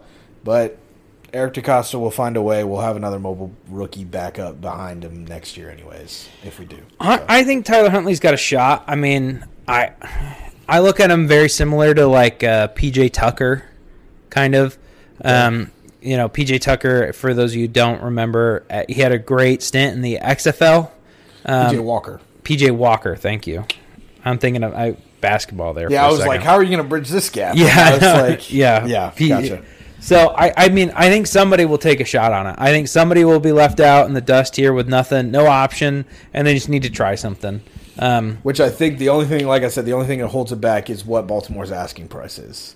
If it's too high, somebody might not answer. I think that's only true. Thing that stops it. But there's a chance of that. I mean, I think Baltimore jumps at a 5th or 4th round pick. I really do. I think they would jump at a 4th. I don't know about a 5th. Because I think as much as teams are going to come calling because of the year he's had, I think with how good he's played as well, Baltimore may be more reluctant because Lamar's missed a couple games this year. And he's proven that... Like, I get that I think he's 1-2 as a starter now. He had a close win against Chicago, and he has a 1-point loss to Aaron Rodgers. He has a 1-point loss to Matthew Stafford and the Rams. Yeah. It's a pretty damn good resume as a quarterback. It is. I like him. I really do. I think he's got a shot. I love him. And as a Ravens fan, I don't want him to leave. So we'll see what happens. My cold take, I think, and maybe this is, I don't know, we'll just combine it. You decide where this falls on the hot, cold scale. I don't know why I always have to be this voice of reason in your head. It is what it is, because I think of some crazy shit, and sometimes I just talk myself into a loop, and you have to pull me out of the loop sometimes. Or you just hop in, and we just go full send around the circle. Okay. I think that this year and the upcoming year, I think the last 2 years and the next 3 to 4 is the most talented the receiver position has ever been in the entirety of the NFL history. I think so. I would agree with that. The parity and the just, good Lord, these guys are good. Well, it's insane. And we talked about this not that long ago with running backs and you know, it's slowly evolving to every position where you can draft a guy in the 1st round. Tackles used to always come in and start their 1st year. That was whatever. Yeah. I think more so now than ever, college players are coming out more ready to play immediately because it's just a year after year after year after year. You see these rookie wide receivers going out and being productive right away. We've seen the two best rookie receiving years ever in the last 2 years. Back to back. From two LSU receivers that were teammates together at one point. It's crazy. It's absolutely insane. Yeah. You look around, and there's good vets out there. OBJ has been producing for the Rams. I know we talked about him a little bit earlier. Yeah. AB was putting up numbers with the Bucks. Like, he was doing pretty solid. I think him not being there for Tom Brady going forward with Chris Godwin being out is a huge loss for the Bucks. It is, yeah. So I would say that's a cold take. I mean, I would completely agree with it, but I would think so. That's where I was kind of leaning, but maybe, I don't know, maybe there's somebody out there that really thinks those 80s receivers are just that good. Yeah. And I also do think that LSU has kind of established themselves as wide receiver U. I think based off that last statement, you have to be a little bit careful because it's hard because we're not going to have a dominant receiver that's going to be known for being the absolute best. Fair enough. So you look at, in the mid-90s to early 2000s, it was Jerry Rice. Mm-hmm. And then from there on, it was kind of, Randy Moss or Terrell Owens or Chad. You know what I mean? Yeah. There were guys who were always good until the end of their career, and it just fell off. Mm-hmm. Whereas I don't know if we're going to have that level of consistency in having a guy be, a superstar. You know what I mean? At the very top. Yeah. I think that would be the only thing is there's going to be so much talent across the board, and there's so many teams now that are loaded. When I look at the two best receivers on every single NFL team and I put them all into a pool, this has got to be the most talent we've ever seen at once at the receiver position. It's funny you talk about this. Colin Cowherd today was talking about how, back in the day, the greatest show on turf got a name. Mm-hmm. And he was just saying, how it's interesting that, back then that would get a name, and now that's like most teams. That's the norm. Like, you can't win a Super Bowl without that. Without that. And I was like, is that true? And I was like, yeah. Like, there are a lot of teams with a better wide receiver too than Torrey Holt right now, mm-hmm. and Isaac Bruce. You know what I mean? Like, that those guys were studs. I don't know if that would be like a top 10 receiving. That would be a top 10. I don't know if that'd be a top 3 wide receiver core right now. You look at and another thing is that like. If there may not be a ton of teams that can challenge them 1 and 2, I guarantee you that a majority of the teams, if you were to pick the third receiver off that Rams squad and then put the third receiver in today's league, I guarantee you most teams today that have a solid 1 and 2 would probably take it. Right. Because you look at, like, before he got cut, obviously this last week, like Chris Godwin, AB, and Mike Evans. Yeah. Animals. Well, and then you could even throw Rob Gronkowski in there at tight end. Yeah. And again, the Chiefs, man, I have a solid number 2 wide receiver. They have Travis Kelce and Tyreek Hill. Right. It's like every team you go, well, okay, but they have a better running back, or they have this tight end, or they have this guy. And you're like, oh, God, like these teams are most teams have 2 superstars. When it comes to receivers, running backs, and tight ends, most teams have 2 superstars. Amongst those 3 positions, they have 2 superstar receivers, a superstar tight end and a receiver, mm-hmm. superstar running back and receiver. Like the Vikings have Jefferson and they have Dalvin Cook, and then Thielen's there too. Exactly. Yeah. It's crazy. Yeah, Thielen last year was having a top 10 wide receiver season last year. It's crazy. Everyone's all over the place. Agreed. All right, we are fast approaching the 90 minutes. This is the problem. We take a week off, and way too much to talk about. We have way too much to talk about. So we're going to have to fly through these next 2 segments. Bring it on. I'll do my best. Okay, pump the brakes. For the first one, we got, this could be the best wide receiver class of all time. So I'm talking about this rookie year between Kyle Pitts, Ja'Marr Chase, Kadarius Toney, Jaylen Waddle has been having. Jaylen Waddle's been a monster. And then I also think Devontae Smith has had an underrated season, not as comparable to the other two, but still a really good season. Agreed. And I think because Ja'Marr Chase has been so good, it's been so easy to forget about everybody else. Yeah. When you look at the two, which Kyle Pitts has had a good year, not as good as a lot of people thought, but it's still the first 1,000-yard receiving tight end, rookie tight end since Ditka. Since what? Like that was. I would call that a great 65. Rookie season. Yeah, I would. I know technically he's a tight end. So when you look at those two. Waddle's had a great year, and nobody's talking about it because Devonta Smith's had a great year. Elijah Moore had a couple weeks. He's been banged up recently, but he had a couple great weeks. Kadarius Toney had a really good game against Dallas in week 7. Kind of fallen off. Which, again, like I said, it's gone exactly the way I thought it was. I was like, if Joe Judge gets creative and they get him the ball, he's going to be an animal. And guess what? They did it against Dallas. They haven't done it since. Yeah. Granted, he's had injury issues and everything else under the sun, but that class is also deep. There's a couple guys that are going to come up. I think, like, Amon-Ra St. Brown's a 6th-round pick and is turned into Detroit's wide receiver 1. So, like, there's some names that aren't even close to the top 2 rounds that I think are going to come out. I would not pump the brakes. I do think this is going to be one of those classes that's up there. We're going to look back at this and go, wow, there was just a plethora of wide receiver talent. And I think the only thing that stops us from doing so is if the class from last year gets better. or the quarterback class outshines it, which there's a chance of. Yeah, that's true. Because there's some solid-looking quarterbacks in here, too. Agreed. All right, next one I got for you. Oh, man. I'm ready. I was like, I don't know what's going to – I didn't even write this one all the way out. The Eagles could win a playoff game. For those of you who don't know, if you're a longtime listener, which I know probably most of you who listen are, I've been on the Eagles bandwagon for a long time, since like week 4. And, you know, I kind of – was maybe a little bit too high on it, came back down a little bit. Yeah, I don't think you ever fell off the wagon. I think you slipped and like you were kind of like they were dragging you alongside the road for a couple miles, but you kind of pulled yourself back up on it, and so you never like fell off completely. They've been in my hot take like 4 times. They really have. I love the Eagles, and now they're a playoff team, and I feel so vindicated for calling this shot so early on in the season. What does the seeding look like? Like they're the 7 seed right now. San Francisco and the Saints are still in it, but the Eagles are clinched, so the Eagles are in no matter what. Who's the 2 and the 3 seed right now? The 2 is the Rams, and the 3 is Tampa Bay. I don't even need to know. I do think I'm not going to pump the brakes.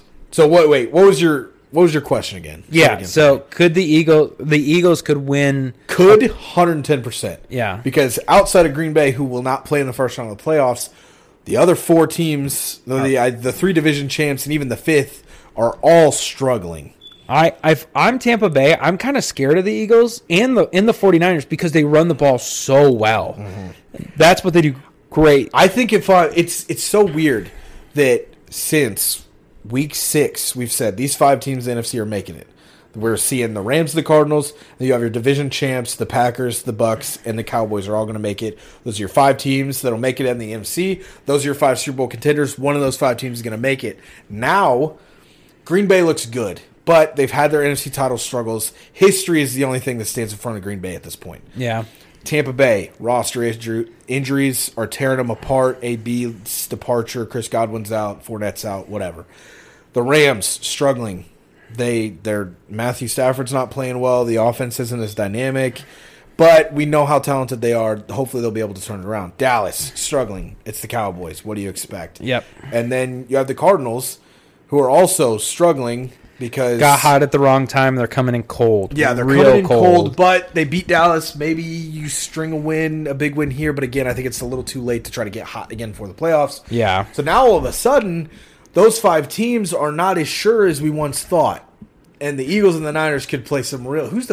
Oh, yeah, those would be the 2 others because the 5 seed would be the Cardinals. The Cardinals are the 5 seed. The 6 seed right now is the 49ers, but the 7 is... if they lose and I think New Orleans wins, it pushes them up, and I think the Saints would get in. I don't know if that would bump the Eagles up or not, but the Eagles will play one of those 2 teams. The Eagles have made the playoffs. Regardless, baby. They're going to play the Cowboys, they're going to play the Bucks, or they're going to play the Rams. Yeah. Or possibly the Cardinals, I guess, if they hop back into that spot as well. It's possible, but none of those 4 teams are surging right now. I feel confident. And the Eagles are surging. As weak as their schedule may have been, the Eagles are surging at the right time. They definitely could win a playoff game, yes. I'm so excited about this. Oh, we'll get it more. When we have more time to talk about it, we'll talk about it more. Also, what a great first year by Nick Sirianni. It took him a little bit. What's so crazy is that our one criticism was they didn't figure out how to run the ball. Like, they were tops in the league in yards per carry, but they were like 30th in carries. Yeah. And you're like, when are you going to figure it out? When are you going to figure it out? All of a sudden, they figured it out. And maybe this was the plan all along. He was like, I know how good we are at running the ball. I'm going to wait until week 12, and then we're going to get real fucking hot. And guess what? We're going to be hot going to – he was like, I'm not going to get hot early. I know what the issue is, and I'm going to wait to fix it so we're hot at the right time. And you know what's crazy? They have 3 first-round picks next season. Yeah. 3 of them. Nuts. And they're going to be a playoff team. Yep. That is your dream. And they have a quarterback, so they don't have to trade up and go get one either. Get one. This is your dream scenario where you can go, okay, we're going to go get offensive linemen and 2 defensive players and try to go for it. Yeah, go get an offensive tackle, and they could honestly spend all 3 picks on the O-line. And I mean, the players would have to fall in the right spots, but that O-line is old. Think about how crazy that could be. Yeah. They could make this team significantly better. Okay. Yeah, they've hit the playoffs early. They are ahead of schedule. Yes, very much so. The Packers should be the favorites for the NFC. Super Bowl favorites. Lock it up. Yes, yeah. 100%. Yeah. They're the only team in the NFC that I have any amount of confidence in, especially with home field advantage. If there was a year to go out and win the Super Bowl, this would be the year. 110%. The Bucs are the only thing that should scare the Packers significantly, and they're banged up. So yeah, if the Packers do not make the Super Bowl, it is an utter disappointment. Yes, I would agree. I think a Super Bowl, anything but a Super Bowl win is a disappointment, honestly, because the AFC is shaky at best right now as well. Yeah. But we also have to see, because if somebody wins the wild card and gets hot through the 2 rounds and is hot going to the Super Bowl, that could be a different story. Never know. But if the Packers are not representing the NFC in the Super Bowl, this season is an utter letdown. The most disappointing you could possibly think of. I would agree, especially with how well Rodgers is playing. Yep. Okay, the Titans still have a chance at a Super Bowl. Derrick Henry is expected to practice tomorrow. They're currently still the 1 seed. Yeah, which is crazy. Yeah. They could be the 1 seed and have Derrick Henry back. And I think, to taper the expectations, I don't think they've held the 1 seed because they played super great. I think they've played good enough, and nobody else has surged to the spot. Mm-hmm. I think the Chiefs should have been there, but Joe Burrow outplayed him this last week. Yeah. Which we'll talk about him. But yeah. I'm not going to pump the brakes. I think with Derrick Henry, anything's possible. But we've seen teams stop Derrick Henry, and the issue is that they've only ever seemed to stop him in the postseason. True, and that's where we're entering. He might have some rust there. I don't know. I think they're going to punch somebody in the mouth the first week he plays, and I think they're going to grind him to a halt probably in the second week. It's not impossible.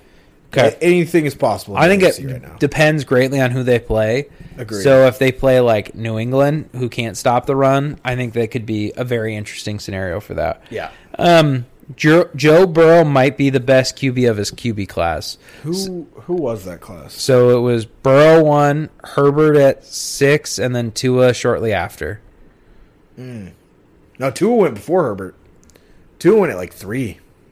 So did Tua I thought so. I could be wrong. I thought he went for Herbert. I feel like there was a 4th quarterback in that class. Maybe. This is tough. Because Justin Herbert's really effing good, too. And Tua's picked it up as the years went along. I don't think he's anywhere near close to those other 2 guys. I'm going to pump the brakes. Well, if you say he might be, yes, I'm not going to pump the brakes. If I had to 100% tell you whether he's going to be better than Justin Herbert going forward, I would pump the brakes. I don't know, man. Justin Herbert is really effing good. It's tough to sit here and tell you. As good as he's played and as good as I think he is, it's tough to sit here and just be like, oh, yeah, 100% he's better than Herbert is going forward. Yeah, it was those 3. There wasn't a 4th quarterback. There wasn't another one in there. That was what, 2 years ago or last year? The 2020 draft class. So that was last year. This is their sophomore year. Yeah. So technically not last year's class. With the way you worded it, might be. No, I'm not going to pump the brakes. He definitely might be. If I had to tell you 100% he's going to be better than Herbert going forward, I think he deserves to be in the discussion with Herbert. I think Herbert's played. I mean, the problem is we saw Herbert for a full year last year. And Burrow, when he played, was good, not great. And then this year he's been pretty great. He's been great. But so is Herbert. Herbert's looked really good this year as well. So I think it'll just come down to, you know, what the remaining time looks like. But I think he deserves to be in the conversation. 110%, yeah. Okay. Preview for Week 18. I'm probably just going to fly through this because they're really, you know, it's pretty obvious. Bengals versus Browns. I'm going Bengals. The Bengals still have something to play for. The Browns are playing for nothing. Baker Mayfield's out with surgery this week, so it's Case Keenum time, and it's not going to be pretty. I'll tell you that much.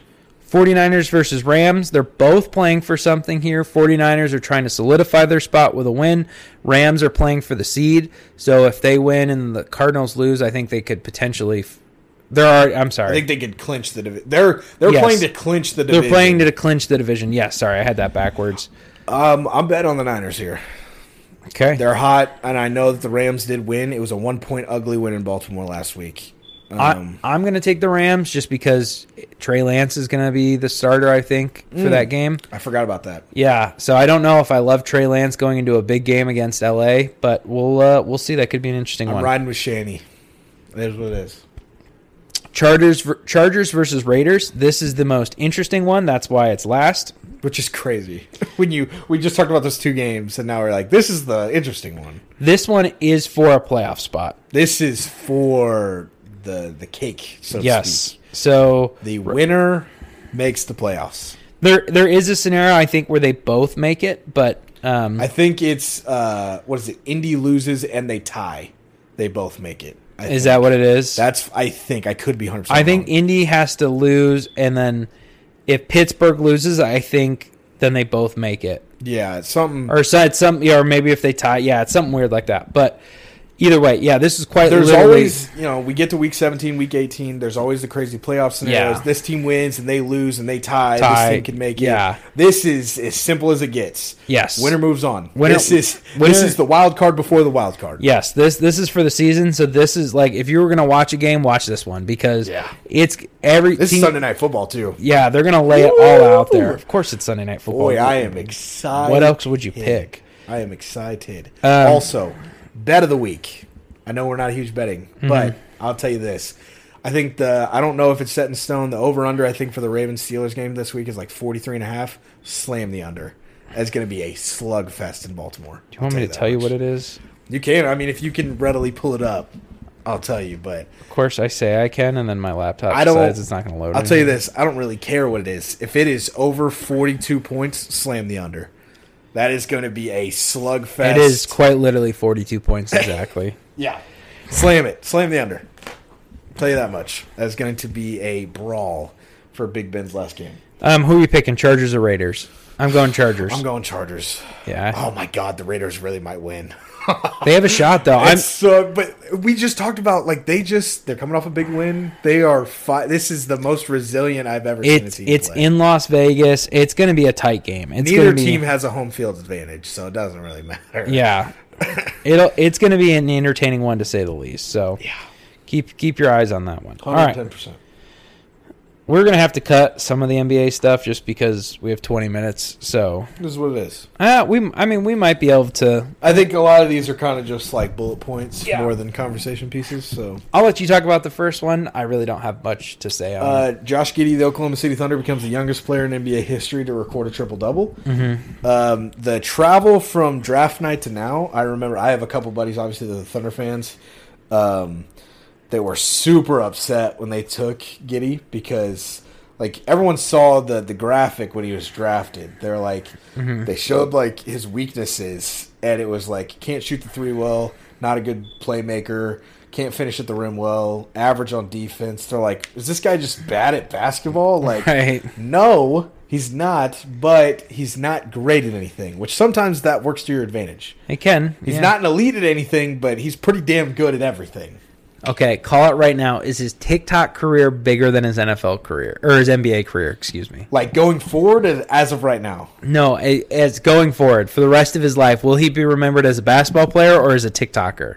I think he'll be remembered as a TikToker, but that's just our generation. I think he's going to be a decent basketball player, and I think he will be somewhat remembered in OKC at least. He feels like a role guy that'll probably play on it. Maybe he gets a ring by being a rotational guy or something. He reminds me of like the highest-end rotational guy that you can have, though. I do think he could bud into a decent star. When you say highest rotational guy, you're talking... I'm talking like that is... If I have a big three, I want him on the court as a fourth and fifth guy. Wow. I think that's the ceiling for him, at least. I could be overvaluing. I think you are. I think that might be crazy. I've hopped the train a little bit on this kid. Aliens, laser beams pointed at the earth. I want Josh Giddey. You want Josh Giddey over Iguodala? Like, you know what I'm saying? I don't know. Like the kid just How has there been a time in NBA history where the guy that does it all fails? Whenever has the Swiss Army knife failed? Like, Draymond Green's made a career being a Swiss Army knife. Granted, defense is part of that. You call him a Swiss Army knife, and I really think of him... Offensively, he's a Swiss Army knife. Yeah, I mean, he doesn't do anything particularly amazing. I mean, he's a great rebounder. He's a great playmaker. But here's much better than I ever thought he was. Yeah, he's really good at passing the ball, and that's part of the reason why he works so well there is because he can pass so well. The question will be, will he be that high-end rotational player that I think the ceiling is, or is he going to be Jason Williams? But the difference is Draymond Green is a valid starter on in an NBA championship where Josh Giddey's played 30 games. The problem is I think of high-end rotational players. I think of players who like De'Aaron Fox might be one of these guys down the road. You know, I think of the Dwight Howards, the Ray Allens of – when they were the guy, they were able to get it done. In their later years, they were a rotation. Those were the highest end. High-end rotational players are usually vets. That either were You're either a star or you're not. You were a superstar before, and you either couldn't get it done, or like Ray Allen, you were a superstar on that team and really important, but then you specialized in your later years. Yeah. I don't know. I like Giddey. I think he's going to... The only thing is it's OKC, so anything can happen. He could get traded for a first-round pick at the end of the year. Who knows? That's true. They're wild out there. They are. All right. Russell Westbrook, potentially on the move. I know we're like 2 weeks late to this party, at least. They've been talking about trading him recently? Yeah, they've been talking about trading him. There was talks. There was reports that LeBron is done. I haven't kept up to date on it, so we might be. I haven't really either. I haven't heard this a ton lately. The biggest thing, I want to smack Russell Westbrook in the back of the head sometimes. Because I know, everyone knows how talented you are. Just slow down. Like, I feel like he has this utter need to be the best player on the court at all times. And that's why he sucks sometimes. They're still out there that he might get traded. There's just a lot of times where I watch him play and I'm like, you're trying too hard. Which is so weird to say at the NBA level, like, you're trying too hard, but like there's just so many forced errors. So many times where he takes a pull-up jumper and I'm like, there's 20 seconds on the shot clock. Or I'll see a pass and I'm like, why would you force it? You know, like it's never a recipe for success to feel like you have to be the best player on the court at all times. And it's almost always that's the case. It is always the case that is the recipe for failure when you play next to LeBron James. Because you will never reach that point. I'll say a couple of things here. One, Russell Westbrook is who he has been this season, who he's always been. He is who we thought they were. Right, yeah, exactly. Like, he doesn't change. So I think this shows a couple of things. One, I would never hire LeBron as an exec after the fact. Like, if LeBron retires and like... Which is so weird because he's done such a good job, and this move felt so forced. He hasn't done such a good job. He's done a decent job. He's done an okay job at best. I think he's done about as good of a job as a non-exec can at building a team. Right. So, I mean, yeah, I didn't hate this move because I thought he would at least give him minutes and give him wins. This NBA season has been so bizarre. It's been so bizarre. It's been here nor there. The COVID issues we're seeing. Yeah, Joe Johnson's playing. Oh God, that was so cool. Everyone's getting 10-day contracts and everything like that. I love it. When's Michael Beasley coming back? I want to see it. Put him back in New York. Please don't. Yes. No. Do it. I'll buy the jersey tomorrow. Do you play fantasy basketball or no? I usually do. I didn't this year though. I'm in a league right now and. God, that's gotta suck. Yeah, I had like four. I had one week where it was like my entire starting lineup. Like I had like four starters in, and everyone else was out due to COVID or an actual injury. I better have 10 IR spots playing fantasy. I had two. Right now. That's ridiculous. And you want to know the worst part is I was already using two of them on Ben. I was using one of them on Ben Simmons, and then I don't remember who the other one was. But Ben. So, yeah, I was already screwed there, and then, like, my bench was all hurt, too, and I was like, I don't know what to do. Speaking about fantasy, I'm having good fantasy football year. Got three fantasy championships so far. Oh, I played for the fourth this week. I'm in 9 leagues, so even if I lose this week, I feel like 3 titles in 9 leagues is pretty solid. That's really solid. I have a chance at a fourth, and guess what? Derrick Henry's coming back. Oh, so, might play him, might not. I don't know. I don't think he's expected to play. I doubt they'll play him this week. I doubt they'll play him as well. But we'll see. I don't know. That'd be really clutch if he came back and just dropped 50, but secured the title for me. Yeah, if you're LA and you can get something remotely good back for Russ, I think you need it. Yeah, I'll tell you that this is the most forced I've ever felt. Like when I watching LeBron make moves or like influencing moves to happen, they've all seemed pretty natural and fluid. This offseason felt like the most forced moves I've ever seen him make. Mm-hmm. He just went and got guys that makes no sense. Where we're like, God, the Lakers are going to be really good, but man, he had no choice. They need an injection of youth, and they need an injection of three-point shooting. And they're like, let's go get Russell Westbrook. And I was like, that checks neither of those boxes. I think it was one of those situations where this was the best available, so they just did it. Agreed. And he knew that roster going into the season wasn't going to be good enough to win a championship, so he was like, we just have to do what we can now. Yeah. And then hope for the best. Yeah. 100%. Let's talk about Kyrie being back first. I do think if Russell Westbrook is to get traded, I think it's not more. I think what they get back could be huge, because if you can go to a struggling team, and again, you're not going to get a ton back, obviously. Right. If you go to a team that's looking to make the postseason, a team that's been on the outside for a while and is looking to get the juice to get back in, Russell Westbrook can be that juice. And if you could steal two young role players that can shoot the ball well, take it 100%, and I think those two additions are going to be so crucial. They get Buddy Hield, that would be wild for them. Be huge. I'm looking more for quantity over quality. Like I would rather get two good shooters than one great shooter, because that's what they need at this. I think they need the bodies that can shoot, not the one guy that can shoot. In my opinion, right now. But Kyrie coming back. Last episode we were talking about it. This is, again, one of those weird things that we were talking about. Oh, there's potentially plays on the road games. Welcome to 2022. And then, the next day, as the episode comes out, it's announced that he's going to play back in road games. So, yep. Not surprised. I think it was smart for the Nets to open this up to just try to give some relief to their team, you know. Yeah. That way, James Harden and KD aren't playing so much when they're on the road. The chemistry thing is going to be weird. It's going to be very weird. And I do think that this is the right move, because I think this is like a, hey, you know, we had a real big, you know, we went 4-0 on that road stint, but we just lost by 2 to the Lakers. We really could have used a game-winning 3 there. Come on. Like, I need you at home games, you know. I think that's why they're doing it. I think it's going to work. So I think a couple things that could be interesting scenarios for them that I was thinking about is, one, they play the Knicks in the playoffs in the first round. They're the 1 seed and the Knicks are the 8 seed or something like that.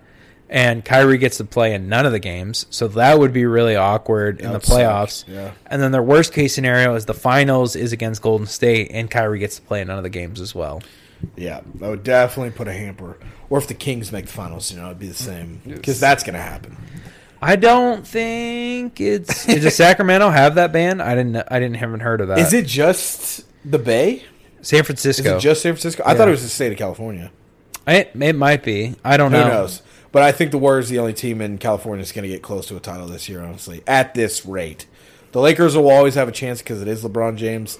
I don't think the Clippers can get it done in the postseason. Paul George is playing out of his effing mind. He's played great. He played great last year, too. Not as a person, but as a player, I love Paul George. But I don't think they're going to have enough juice to get it done. So, yeah, that would suck if they match up in the finals. But I think he'll be playing in home games eventually.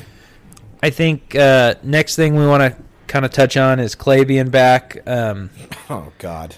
I think pray for your favorite team now.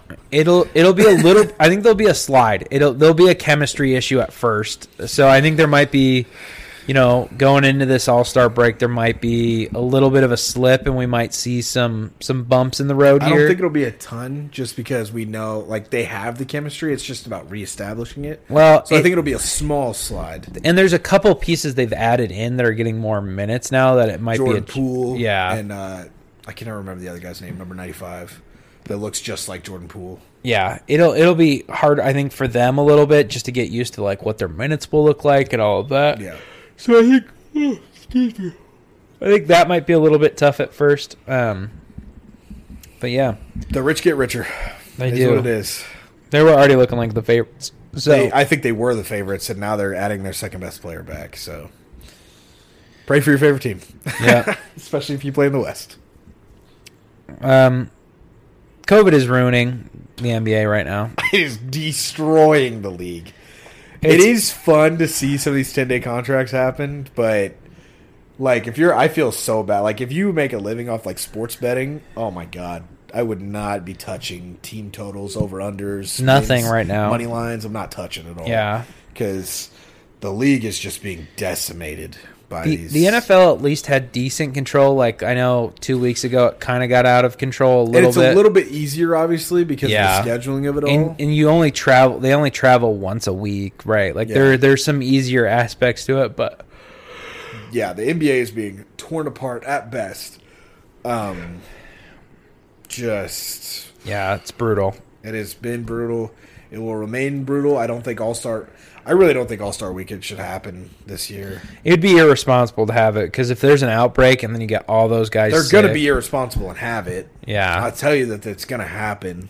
No one cares about it anymore. That's the thing. It hasn't been relevant for so long. Again, and I've been a huge proponent of this for a while, and I know a lot of people on Twitter have. I'm not the only one leading the charge here, but a King of the Court tournament at All-Star break would be the coolest effing thing. Like a one-on-one King of the Court? Yeah, okay. That would be...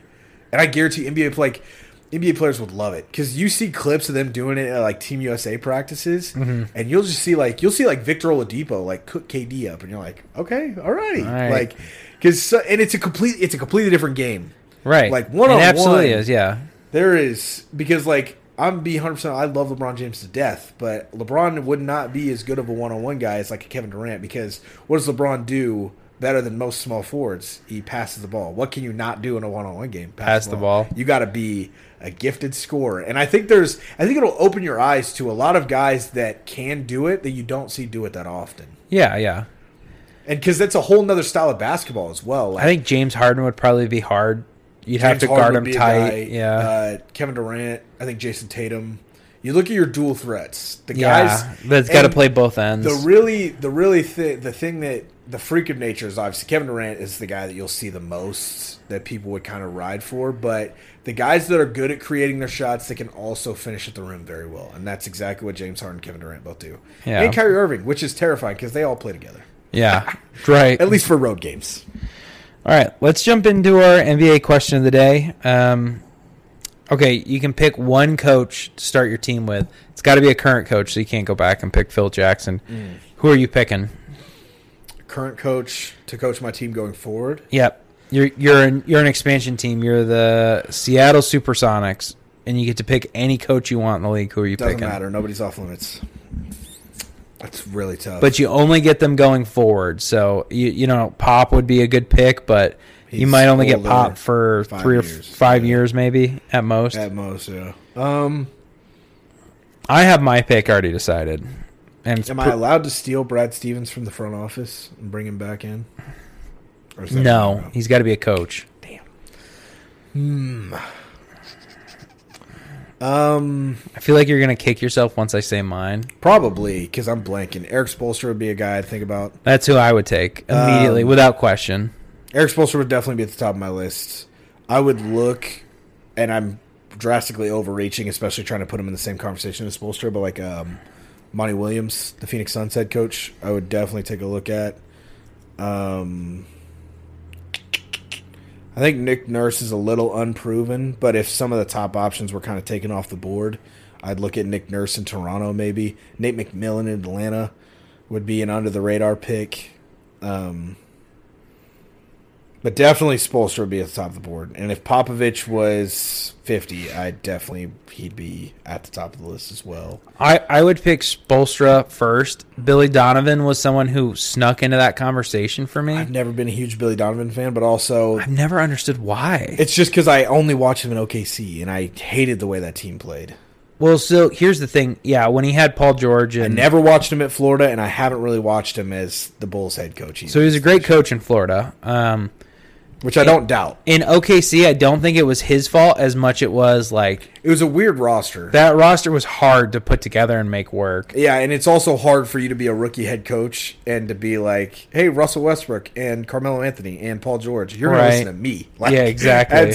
That's how you ruin a locker room. So he was put in a weird spot. And then towards the end, I feel like he did a great job with that team his last couple of years there. And then...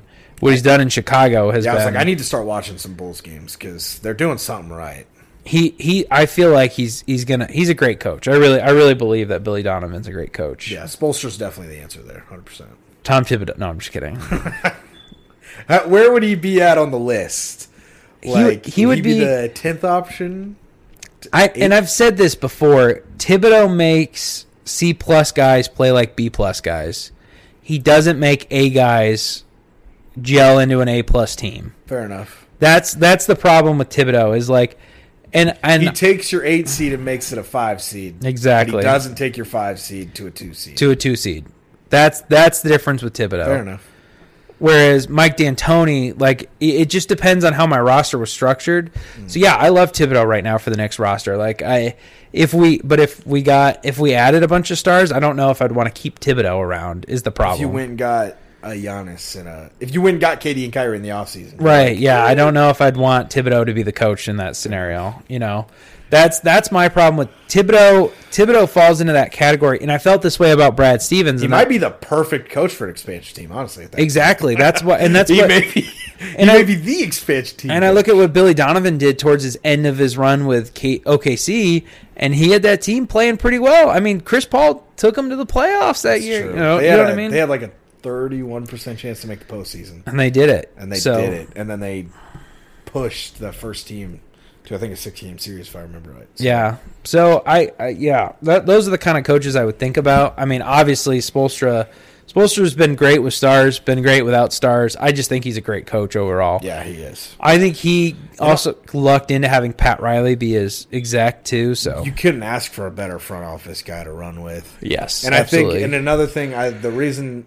It's impossible to not like Spoelstra because he's so good at his job and everything, and how he got there. He started as a videographer for their scout team and became a scout, then a head scout and assistant coach. You know, worked his way up. He's been in that. What's crazy? He's been the head coach for 10, 12, 15 years. He's been with that organization for 35, 40 years now. Insanity. Since he was a 22-year-old, since he was my age. That's crazy. Yeah, that's really nuts, actually. Mm-hmm. Yeah, and he's been with him, and he's just worked his way up the ladder, and he's now probably the best coach in the NBA, if not definitely in the conversation. Yeah, I would agree. All right, that's it.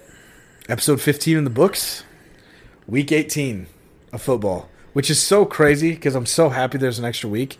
I cannot believe we're here already. I was watching the roundup from Week 17, and I was like, where the hell did the time go? Flew by. Absolutely. So nuts. Ready for the postseason. I'm ready for the offseason, obviously, as a Ravens fan more than the postseason. It's always an exciting time. For a team that has a good front office, it's exciting. For a team that makes the playoffs, obviously, that's exciting as well. So... despite there being an extra regular season game, we still have a lot of football left. There's always going to be football to talk about. And I'm honestly really excited to talk about the offseason. We're not off until the Super Bowl, right? We should have an episode every week. Yeah, I've got to clear that with the head honcho, but I'm going to fight for that. I'll tell you that much. So that's going to do it for episode 15. Make sure you guys listen to BDL this week as well. Me and Sam will be doing that on Friday. So other than that, we'll see you guys for episode 16 next week. Stay safe. Stay healthy. We'll see you then.